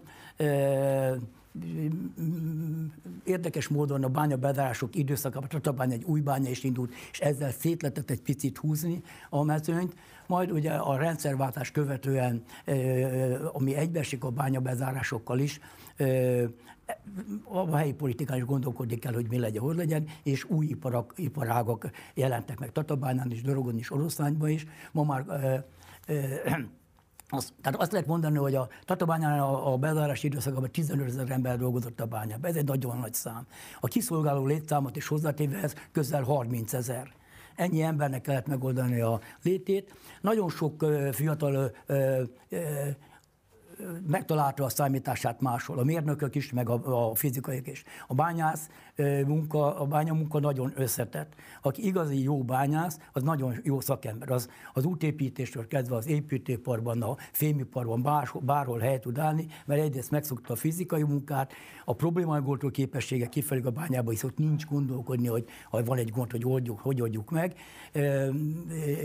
A lényeg, hogy, hogy összességében az első sokkot követően szinte mindenkinek megoldott a probléma. Vagy úgy, hogy bányásznyugdíjjal ellátáshoz jutott, vagy úgy, hogy, hogy más területen vállalkozó lett, vagy más cégeknél elhelyezkedett és bizonyos részek levált a gépgyártás, önálló részként a Versgé gépgyár ma is egy domináns cége Tatabányának, de hasonlóan Dorogon és Oroszlányban is, illetve arra a szakmai kulturális infrastruktúra, amit a bányászat létrehozott, lehetett behozni ipart. Itt Tatabányán mondhatjuk, hogy ma már az autóipar számára meghatározó az üveggyár, az autóüveggyár, autógumigyár, vagy orvosi műszerek gyártása területen is, villamosipar gyártása területen is, de hasonlóan Oroszlányban is és Dorogon is. A relikviák ugye azt mutatják, hogy, hogy itt a, a Dorogi medencében, hogy a fontosabb aknák vannak feltüntetve, látjuk, hogy egy ilyen literes korsó nem elég.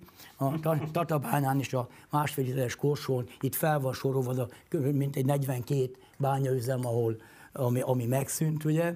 A korsó pedig azt jelenti, hogy a bánya munka ugye sok folyadékvetességgel jár, ezt pótolni kell, és rengeteg alkalommal készítünk ilyen egyedi korsókat, ez egy különleges esemény a szakestély keretén belül avatjuk fel. Ezt meg azért, azért hoztam, mert hogy a szénbányák portrék vannak benne, ami izgalmas, érdekes, bár nem biztos, hogy ilyen messziről látható, de a könyv végén van a vízbányászat. A víz, a bánya műveletek során veszélyforrás volt, de jó minőségű karstvíz, ezt ivóvíz, sok millió, a Tatanya térséggel volt, amikor évi 30 millió köbméter vizet emeltek ki a művelés miatt. Ezt azután ugye ezzel látták el a, a környéket ivóvízzel. Jelenleg is a tatabányai bányászat két bányája létezik, ez vízbányá, ként működik, évi 15 millió köbméter vízzel, mint egy 320 ezer ember ivóvíz és ipari víz igényét látja el. Tehát ami veszély volt, ma a kincs,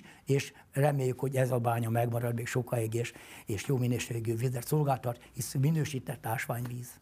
Bársony László, nagyon szépen köszönöm, hogy elfogadtad a meghívásunkat. Úgy is köszönhetnénk, hogy jó szerencsét. Jó szerencsét. Én is köszönöm a lehetőséget. Mindenjött neked, szervusz. szervusz.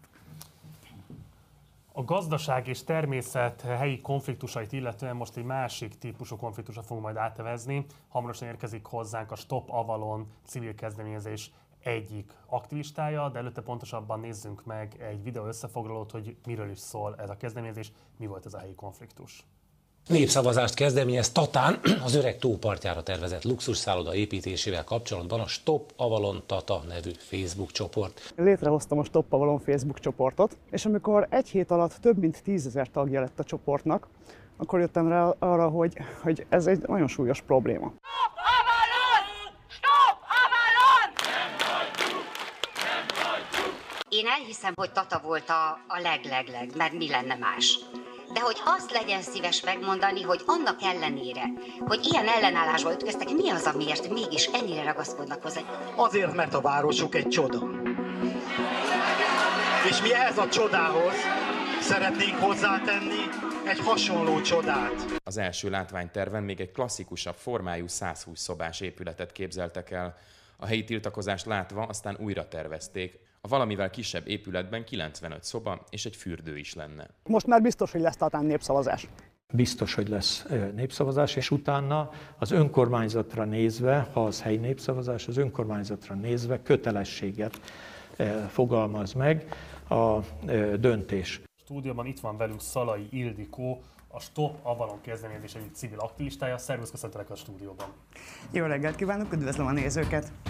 Ugye szerintem a nézőinknek a döntő többségének ugye a Hell Energy ital az valószínűleg megvan a Bruce Willis arcával fémjelzett energiaital, de ugye itt a lényeg az, hogy az Avalon luxusszálloda építése, amit terveztek volna a Tataitó mellé, erre jött létre ez a civil kezdeményezés, amely ezt próbálta bolykottálni. Szerettem volna, hogyha valamilyen módon a helyi lakosság véleményt nyilváníthat arról, hogy ez a beruházás szükséges vagy sem.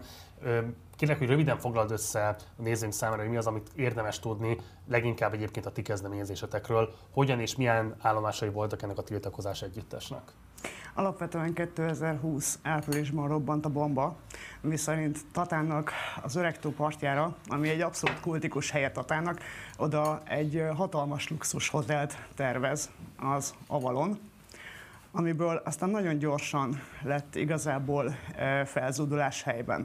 Na most ezt azért az megelőzte, hogy volt egy zárt körű sajtótájékoztatója az Avalonnak, ahol viszont még a helyi független újságírót sem engedték be. És akkor úgy voltam vele, hogy hát itt valamit csinálni kell, ez így, ez így nagyon nem lesz jó. És elindítottam a Stoppavalon Tata Facebook csoportot. Ez a kezdeményezés nagyon-nagyon gyorsan nőtte ki magát, nem sokkal később aztán egy 4000 fő körüli tüntetést sikerült egy 23.200 fő lakosú kisvárosban eszközölnünk. És akkor már egyértelműen látszott, hogy ezt a várost, ezt ezt, ezt nagyon, ez a város nem, nagyon nem akarja ezt a luxusszálloda beruházást. Hatalmas volt a felzúdulás, mindenféle lépcsőket végigjártunk, tehát mi kértünk, mi könyörögtünk, mi leveleket írtunk a, a városvezetőinknek, mi folyamatosan hangoztattuk, hogy itt vagyunk. A, a Facebook csoport az nagyon gyorsan lett 14 ezer fős és mi 14 ezeren követeltük a végén már azt, hogy nem, nem és nem, ide nem lehet szállodát építeni. De nekünk az volt az érzésünk folyamatosan, hogy a mi városunk polgármestere, az konkrétan már nem is a mi polgármesterünk, hanem az Avalon szálló lobbistája. Nagy nehezen hajlandók voltak lakossági fórumokat tartani, ahol valami elképesztő mennyiségű ember jelent meg, és, és tiltakozott, és mondta el, hogy ő ezt nem akarja de kérésünk folyamatosan süket fülekre talált. Közben kiírattunk, illetve az én magán kezdeményezésemmel elindult egy népszavazás Tatán, aminek aztán az volt a lényege, hogy abból két kérdést elutasítottak, majd törvényszékhez fordultunk, végül az összes kérdésünk igazából átment, elkezdődhetett a népszavazás. És elkezdődhetett a népszavazás aláírásgyűjtése. És itt jött az érdekesség, mert itt már 2020. októberben járunk. Három hete zajlott a népszavazásunk aláírásgyűjtése, amikor egész egyszerűen egyik pillanatra a másikra a pandémiára hivatkozva azt befagyasztották. Nekünk még további hat napunk lett volna a gyűjtésre. Ekkor először arra köteleztek engem, hogy semmisítsem meg az addig összegyűjtött aláírásokat, amire én nem voltam hajlandó. Én akkor azt mondtam, hogy rengeteg ember, tehát tényleg rengeteg ember dolgozott azon, hogy a, hogy a megfelelő aláírásokat összegyűjtsük, és rengeteg ember aláírását tartalmazza. Ezt, ezt nem vagyunk hajlandóak megsemmisíteni.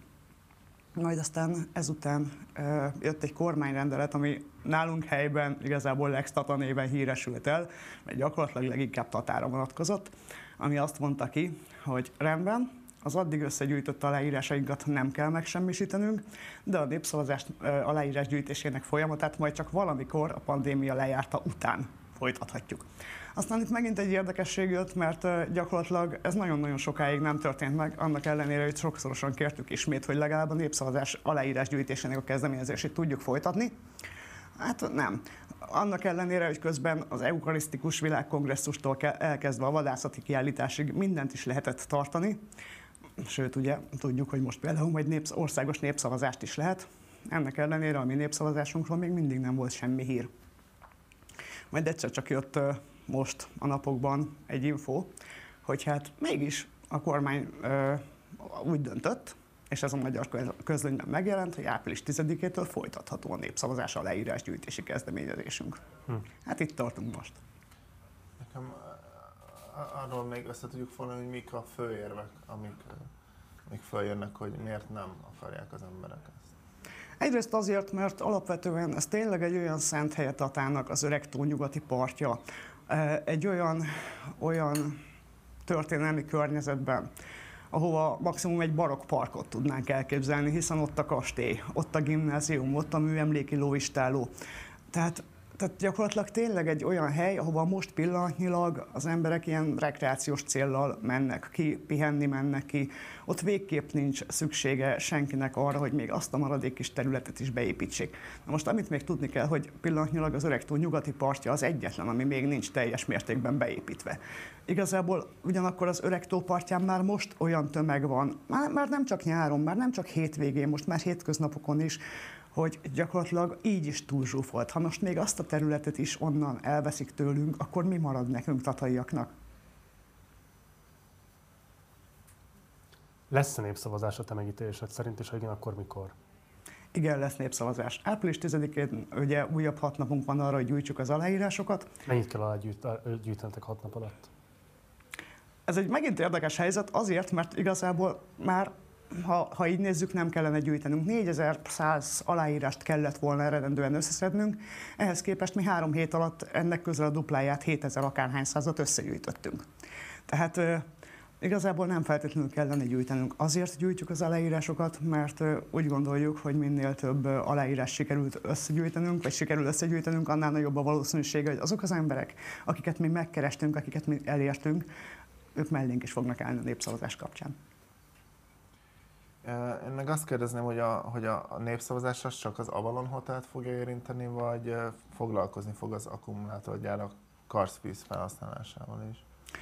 Közvetlenül nem. Közvetlenül az akkumulátorgyárak kartvíz felhasználásával nem foglalkoznak a népszavazási kérdéseink, ez elsősorban tatai kérdések, tehát elsősorban tatára vonatkoznak. És akkor csak az a, csak az a hotelről lesz szó benne, semmi más egyéb tatai ügyről? Alapvetően igen, alapvetően igen, de, de közben ugye akkor, amikor az Avalon botrány kirobbant, akkor mi még nem tudtuk igazából azt, tényleg civilek vagyunk, mi nem tudtuk akkor azt, hogy hoppá, egyébként bajban vannak a, a karstjaink és a forrásaink is. Mm. Tehát ez jóval későbbi.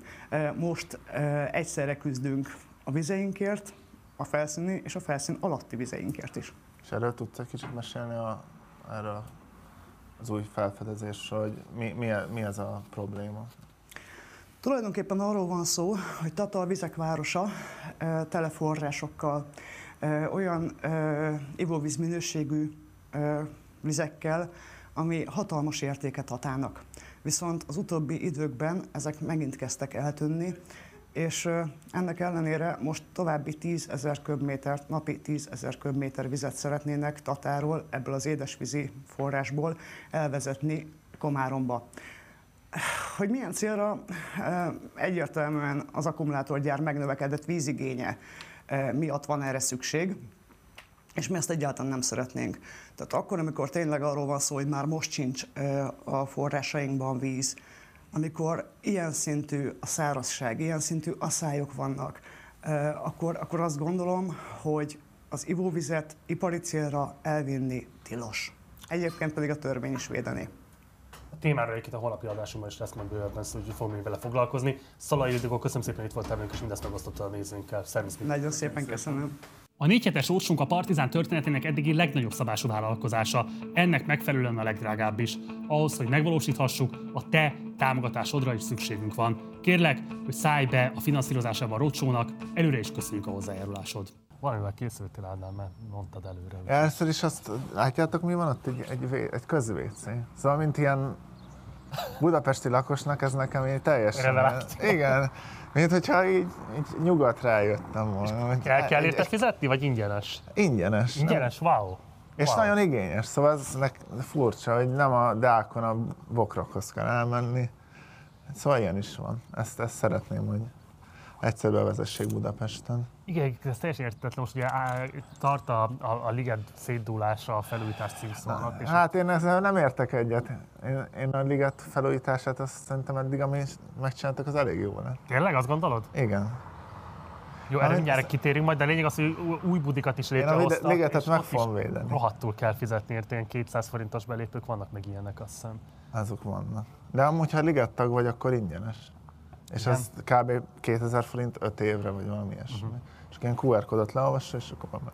Na jó, hát akkor most is tanultam valamit. Szóval azt gondolod, hogy a ligetnek a mostani folyamatai azok előremutatóak? Igen. Hát figyelj, azelőtt én voltam a ligetben, és egy ilyen csöves lak volt. De most, Emberek, vagy Chicagói. tömve van emberekkel, szóval szerintem elég egyértelműen megszavazták az emberek, hogy azért amit ott megcsináltak, azok egyenlőre elég jó. Hát már amit megcsináltak, meg amit még esetleg meg fognak csinálni, ugye majd most adják át még a Néprajzi Múzeumot, azt még várjuk meg, hogy az majd pontosan milyen hatással lesz a ligetre. Én azért azt gondolom, hogy jobb lett volna az, hogyha kevesebb épület és több fa. De most, ahol épület van, ott azelőtt is épület volt. Egy csomó zöld terület A 80-as évektől, de a század előtt nem, amikor ezt Azért átadták eredetileg. szerintem elég sok zöld terület van most is, és ami viszont zöld területet megcsináltak, az nagyon jól meg lett csinálva. Negociábil is. Hát nem tudom. Lehet, biztos hiszizni kell, mert minden, amit csinálnak rossz, de közben Nem, nem, nem, azt azt látod, mondom. hogy az emberek eddig nem jártak le, most tele van mindig. És az emberek szeretnek oda járni. Ez, ez, Én gyerekkorom úgy emlékszem, akkor is tele volt a liget folyamatosan, mert nagyon kevés zöld felület van a városban, és sajnos a népligetet nem lehet használni, azért mindenki a ligetbe jár. De valószínűleg most ma- többen vannak, mint az elmúlt években voltak, amikor az egész egy építési Azért szerintem annyira sok épület nincs. De tök jó játszótér, tök jó sportközpont lehet. True. Nem mindegy, tök jó futópálya van. Szerintem mm, a zöld területeket jól megcsinálták. Ja, várjál, hoztam neked valamit, ezt Jézusom. oda akartam adni. Ezt találtam, én több ilyet rendeltem, és ma- tegnap szemléltem, és mondom, ez akkor Marci örülni fog. Wow! És hát. De mi ez egy, ez egy kártyajáték? nem kártyajáték, hanem, hanem egy ilyen, van egy ilyen honlap, és, és ilyen kritikus gondolkozás, meg ilyenek vannak, csak az lényeg, hogy ilyen ö, érvelési hibák vannak az egyiken egy csomó, meg ilyen elfogultsági tényező. Igen? És ö, szerintem tök jó. És szerintem Várj, de, de, ez egy kártyajáték, vagy pedig, tehát, vagy, vagy, mit kell vele csinálni? Kibontani azon kívül, mit kell vele csinálni? nem tudom, tanulmányozni meg. Tanulmányozni. Meg, meg figyelj, hogyha valakivel vitatkozol, kikeresed, és akkor elmondod, hogy Aha. ezért, ezért nincs igazad. Tehát, hogyha nem értek egyet veled a liget felújítása kapcsán, akkor kis, Elmondhatod, hogy mi az hiba, hiba az kártyát. érvelésembe, vagy elmondhatod, hogy miért vagyok elfogult. Ezt te honnan szerezted? Hát ezt rendeltem, és uh, van egy ilyen Hol honlap. találsz egy ilyet meg? Van, van, van egy magyar verzió is, az a te érvelési hibát.hu, vagy valami ilyesmi, de ez az eredeti angol verzió, és ők csináltak kártyákat, Aha. és itt van, látod, itt van a, ezek a, biasek, Aha. Másik meg az érvelési hibák. Hát elég jó. Jó, ezt fogom majd tanulmányozni, és ez akkor a holnapi adásra majd készülök ilyen Jó. kártyákkal, és akkor így bemutatom. Van, van egy olyan kártya, hogy az, az van, hogy uh, talán az lesz neked hasznos, ez, hogy Melyik? Oké, okay. na ez valóban, meg is van a kártya. A liget kapcsán azt gondolom, hogy ez az, ami kifejezi az állá, álláspontját. Most. Vagy minősíti az ő álláspontját. ez remek ér. A És legjobb, akkor te vagy, ilyen meg van sértődve, és akkor nem megy a ligetbe, mert már nem a csövesek közt kell sz- szlalomozni, vagy mi? Hát ezt majd beszéljük holnap, mert legyen holnapra is adást tartalom, az a lényeg. Nagyon szépen, nagyon kedves, hogy hoztál ajándékot. Köszönöm szépen, tényleg. Nagyon megtisztelő. Majd én is adok egy oligarchia kártyacsomagot. Van már neked oligarchia Nincs. kártyacsomagot? Nincs. Remélem, hogy van nálunk, mert hoztunk esetlegesen. Ez ilyen limitált volt, nem? De még van. Hát limitált, de azért akad még. Tehát, hogyha valaki esetleg vásárolni belőle, akkor azt megteheti a Partizán webshopban, úgyhogy nyugodtan látogassatok el oda. Este lesz közönség találkozó, Ádám, készülsz rá? Igen. Tényleg? Mi, mivel kell készülni? Magaddal. Este nyolckor lesz, ugye? Igen. Este nyolckor lesz Komáromban, úgyhogy ha esetleg erre, vagy, erre jártok, akkor, Hatalmas a, akkor gyertek majd el, igen. Igen. Mert a Mörk ott is föl fog lépni, nem csak most lehet majd hallani őket élőben mindjárt innen a kamionban, hanem majd itt Komáromban is. Úgyhogy a Magházban lesz a közönség találkozónk este 8 órától. Igen. Nem tudom, hogy hol van, de gondolom Komárom ők egyrészt ismeritek, másrészt ott a Google, tehát meg lehet majd Meg lehet nézni, milyen, amikor laza vagy? Ö, módjával, mert reggel ugye héttől meg aztán újra itt vagyunk ketten Ádámmal, mert holnap is itt leszünk egyébként Komáromban, úgyhogy holnap is majd tartsatok mindenképpen velünk. Most azonban percek kérdése már csak, hogy elkezdődjön a Mörknek a koncertje, te ismered ezt a formációt? Hát megnéztem, amikor, de alapból nem, nem ismertem. Ez, ez túl igényes zene nekem. Túl igényes, miért mi a zenei világod, Ádám? Hát ez ilyen populáris szarok. De mondj már egyet mondjuk magyar előadók közül. Magyar előadók közül? Jó, ott, nem, ott, ott mondjuk pont az ilyen underground hip-hop színát szeretem, vagy nem, már nem annyira underground. Az, a, a Krúbi, Jude Law, Gege, meg a, mint a Kapitány Máték tolnak. Egy mostani zenék közül, ami magyar, magyar kedvelem. Azaria. Ö, Meg ma biztos kihagyok egy csomót, meg 30Y, az ilyen régi, ilyen, alt, ilyen alteres is vagyok.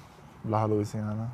Hogy mit szólt, hallottad a, a, a Kispának az új számát nálunk? Igen, igen. És mit szóltál Rózsaszínhez? Jó volt szerintem. Ugye? Aha. Szerintem is. Most akkor ők összeálltak újra? Képzeld.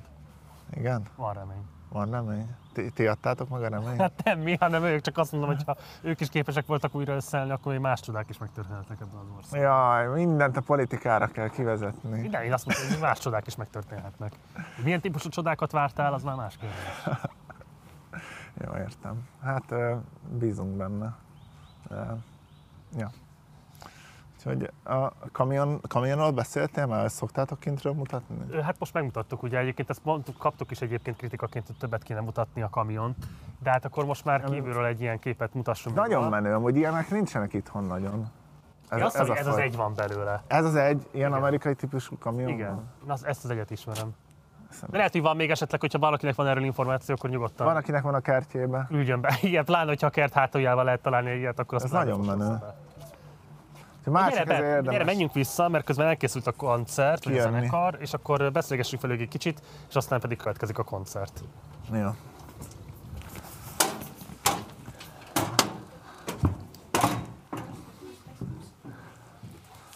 Sziasztok. És már itt is vagyunk, sziasztok fiúk! Hello. Ez egy gyors beállás volt, nem? Elég gyors. Hello, jó reggelt itt Komáromban nektek, sziasztok! Szépen nektek is. Sziasztok! Ti vagytok a Mörk, Zentai Márk ének effektek, Seifert Jason Bálint? Jason. Jason Bálint? Köszönöm, persze, nyilván ezt adásban kell megkérdezni. Szabó Dániel Ferenc, sziasztok, hogy itt vagytok. Hello. Mörk a formáció neve, Ö, mit akar igazán? Wow, nem mondod komolyan, LP? Hát, Gondoltuk, hogy hozunk nektek, hogyha bárki bakelitet gyűjtene, mert nekünk ez egy ilyen őrületünk, meg ez egy speciális kiadás, átlátszó, meg minden. Mindegy, szóval nektek hoztuk, szeretettel. Hogyha a szerkesztőségben még valaki Ez van, esetleg, aki, jó fej dolog tőletek, aki gyűjt, gyűjt lemezt, annak is hoztunk még egy darabot. Megír egyébként LP-t kiadni? Azt gondolom, hogy ez egy nagyon költségigényes dolog, és nagyon szűk a... Gyűjtőknek, nem? Hát igen, ez de- ilyen szerelem meg amúgy egyébként összességében egész jól megy. Tehát, hogy így a, a budapesti boltokba szoktunk vinni, és, és elfogy, és akkor kérnek újat, és egészen elképesztő, mondták a múltkor is, hogy, hogy nagyon jól fogy. Bakelitet? Nem, de amúgy a teki igen, és van is ilyen bakalit lejátszó, de amúgy azt gondolom én is, hogy ezt előbb megveszel, mint egy CD-t. ma. Igen, abszolút. Ennek legalább van egy hangulata, meg Élő, Hát meg azért a mi közönség már azok korosztályok, akik mondjuk pólót sem biztos, hogy egy mörkös pólót kevésbé hordanak, mint, mint hogy a bakelitet megveszik. Tehát ilyen mörcs. Bakelitetek komolyan. Már most a szívembe Sőt, a és még formációt. kifinítottad már belül. Nem Hát még látnál, hogy milyen. Na jó, hát ezt most muszáj, Már lelőttem. Addig meséltek arról, hogy azt írta a nekem a szerkesztő, hogy stand-up jazz és filozofikus pop, mint műfaj megjelölés szerepelt a sajtóanyagotokban. Ez, ez egy ilyen nagyon dúsbe megnevezésnek hangzik, de akinek uh, izé, bakelit lemeze van, úristen, de jó az illata. Az, az, Hát, a, szóval, hogy mit kell, mennyire kell ezt komolyan venni? Semennyire, mert ez még hozzá már egy kicsit régi leírásról. E, leginkább ilyen, ilyen, ilyen szólós, funkos, jazzes dolognak kell elképzelni, de a legerősebb hatás az a soul meg a funk, és annak adunk egy ilyen modern csavarást, e, szóval igazából sok mindent rá lehet sütni. Na, kérem szépen, milyen Hát jól ez néz ki. Hogy néz ki a képernyőn? Nem látni a képernyőn, mert... képen nem fog átjönni, de a lényeg az, hogy De. ez teljesen átlátszó. Yeah, kösz. Köszönjük a reklámot. Egy, egy ilyen schmidt pálos kinézés. Tudom ezt érzékeltetni. Jó, hát ez rohadt jól néz ki. Kösz. Köszönjük. De tényleg, szóval ez, ebben, ez, ez csak elismerés érde, mert jó, hát azt hiszem, hogy így, nem tudom, ha már ilyen kérdésed hozzá? Ö, Az, ez utána is beszélgetünk, vagy csak most beszélgetünk? Csak most beszélgetünk. Igen. Tényleg? Jó, van, van kérdésem. Az, hogy a Covid járvány megviselt a zenekart, meg gondolom, ti nektek az élő a fő platformotok. Hát persze, hát az összes koncertünk nekünk is, mint mindegyik zenekarnak, ugye kioffolódott, kihúzhattuk a, a, a naptárba a dátumokat. Ö, nyilván az ember ilyenkor próbálja feldolgozni. Nekem két hétig teljes depresszió volt, és ilyen, ilyen sem, semmit tevés. Aztán Szerintem egész jó. Igen, viszonylag hamar, hamar igen, sikerült, aztán ilyen nagyon produktívba átfordulva, mert csomót tanítottam online, meg, meg gyakoroltam, meg számokat írtam. Hát meg lényegében végül is a lemez is ez alatt, az idő alatt készült, szóval ez egy jó dolog, de de nehéz volt. Igen. És most már be, elkezdődött a koncertszezon, vagy nem? Hát így kezdődget. De hogy így amígre visszaáll egy olyan ö, alap ö, helyzetbe, mint ami három évvel ezelőtt volt, az, az szerintem még egy év, vagy legalább egy másfél, vagy nem tudom, mert azért még Igen, beállna, addigra jön egy új hullám, nem? nem. Reméljük, hogy nem. Csak nem. Nem, csak egy háború, és egyébként valóban csöbörből sikerült a vödörbe. Hát igen. Ja. De lehet már látni a nyarat, tehát hogy lesznek fellépéseitek, hol találkozhat veletek a közönség? Szerencsére azért lesznek, általában egy csomó ilyen tök szuper fesztiválon ott lehetünk, mint a Művészetek Völgye, most azt hiszem Orfűn is életünkben először ott lehetünk, ez egy hosszú történet, mindegy, de csomó, csomó nagyon szuper fesztiválon ott lehetünk, de legközelebb Budapesten például a Turbinában lehet velünk találkozni, április 28-án, előtte meg lesz egy német turnénk, meg ilyen óriási dolog. Tehát ez van egy csomó jó dolog, de tényleg ahhoz, hogy, hogy a normalitás visszaálljon, az, az még talán egy kis idő. Illetve hát ma este 8 a Makházban, itt Komáromban, tehát hogy Komárom Az a következő. Gyertek majd, és nézzétek, és hallgassátok meg. Bármi kérdés még esetleg? A közönségetekről azt mit lehet mondani? Miből tevődik össze? A micsoda? Hát a közönség, vagy akik a koncertre járnak, hogy képzeljen? Pont most néztem át egy kicsit jobban ö, megint a Spotify statisztikáinkat, ö, és ö, hát ilyen egyébként a legerősebb, legerősebb korosztály az ilyen 20 pártól 30 párig, de, de aztán meg az a vicc, hogy, hogy idősebb emberekkel is lehet találkozni a koncertjeinken, inkább, inkább nagyon fiatalokkal, fi- fiatalokkal nem, de hogy vannak nyugdíjas kedvelőink is, hallgatóink, meg, meg ja. Hát ami nekem nagy dolog így a Mölknek a közönségében, sok zenekarban játszott, mindegyikünk már mindenféle ilyen ismertebb, populárisabb zenét is, meg, meg kevésbé. Hogy ami nekem nagyon szuper a Mölknek a közönségében, hogy végignézek az arcokon, akkor így szívesen beszélgetnék bárkivel. Így, így ez talán egy, egy olyan zenekar, ahol így, ezt, ezt így elmondhatjuk, hogy nagyon szimpatikus és, és lehet. értelmes emberek járnak Mölk koncertre. Ja, kedvesek. Úgyhogy ezt, ezt lehet tudni a közönségünkről. Jó, hát akkor hallgassuk meg a zenei Jó. produkciót, hallgassuk meg, mit fogunk hallani most tőletek. egy Like a Bird című számot erről a lemezről, és sokat gondolkoztam, ez hogyan, hogyan kapcsolódik meg mint e, e, ehhez a műsorhoz, de Igazából annyiban talán, hogy egy ilyen, egy ilyen, egy ilyen remény sugár volt ez nekünk is, amikor egy nehezebb időszakon mentünk keresztül, és kb. arról szól a dal, hogy itt van ez a dal, amiben kapaszkodjunk bele mi, mint zenekar, és ami, ami hát, ha összekovácsol minket. Szóval lehet ezt egy kicsit így tágítani, akár ezt a kört, hogy akár azok, akik hallgatnak minket most éppen, nekik küldünk egy kis reményt, ha lehet ilyet. Kiváló. Yes.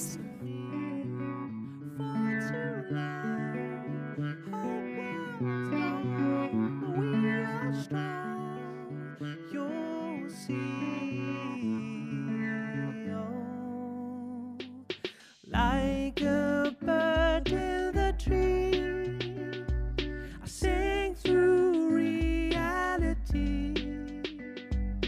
as far as my eyes can see. Magic words surround me, ever growing, mesmerizing.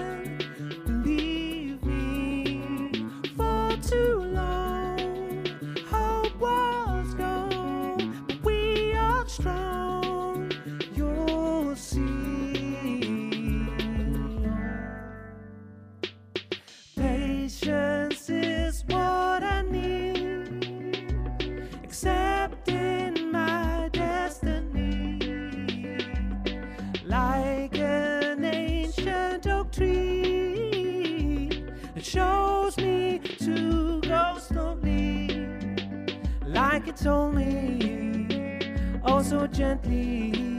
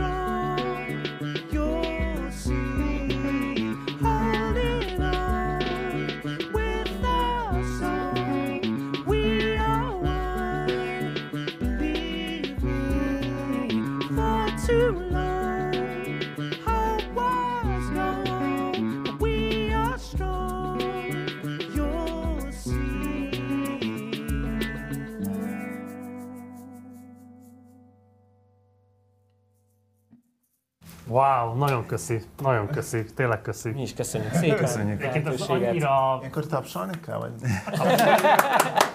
Ilyenek mindig A örülünk. közönség nevében, igen, így átadjuk így a, az elismerést. Egyébként ami a legnehezebben átadható szinte a nézőtök, hogy mennyire jó dolog itt ülni a kamionban a koncert alatt, az nagyon-nagyon izgalmas így össze.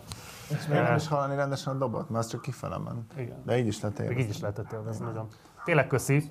Komáromiak este 8-kor találkozhatok a Mörkel is, Ádámmal is, és a Partizán stáb tagokkal is, úgyhogy gyertek majd el a Magházba mindenképpen. De előtte este 6 órától lesz egy Kínával foglalkozó külön kiadásunk, ami nyilván egy különösen izgalmas kérdés most az orosz-ukrán háború kapcsán, hogy mégis mi az, amit kell tudni Kínáról, mi az, amit érdemes végig gondolni Kínával kapcsolatosan. Egy nagyon izgalmas adással készülünk éppen, ezért 6 órától is tartsatok majd velünk.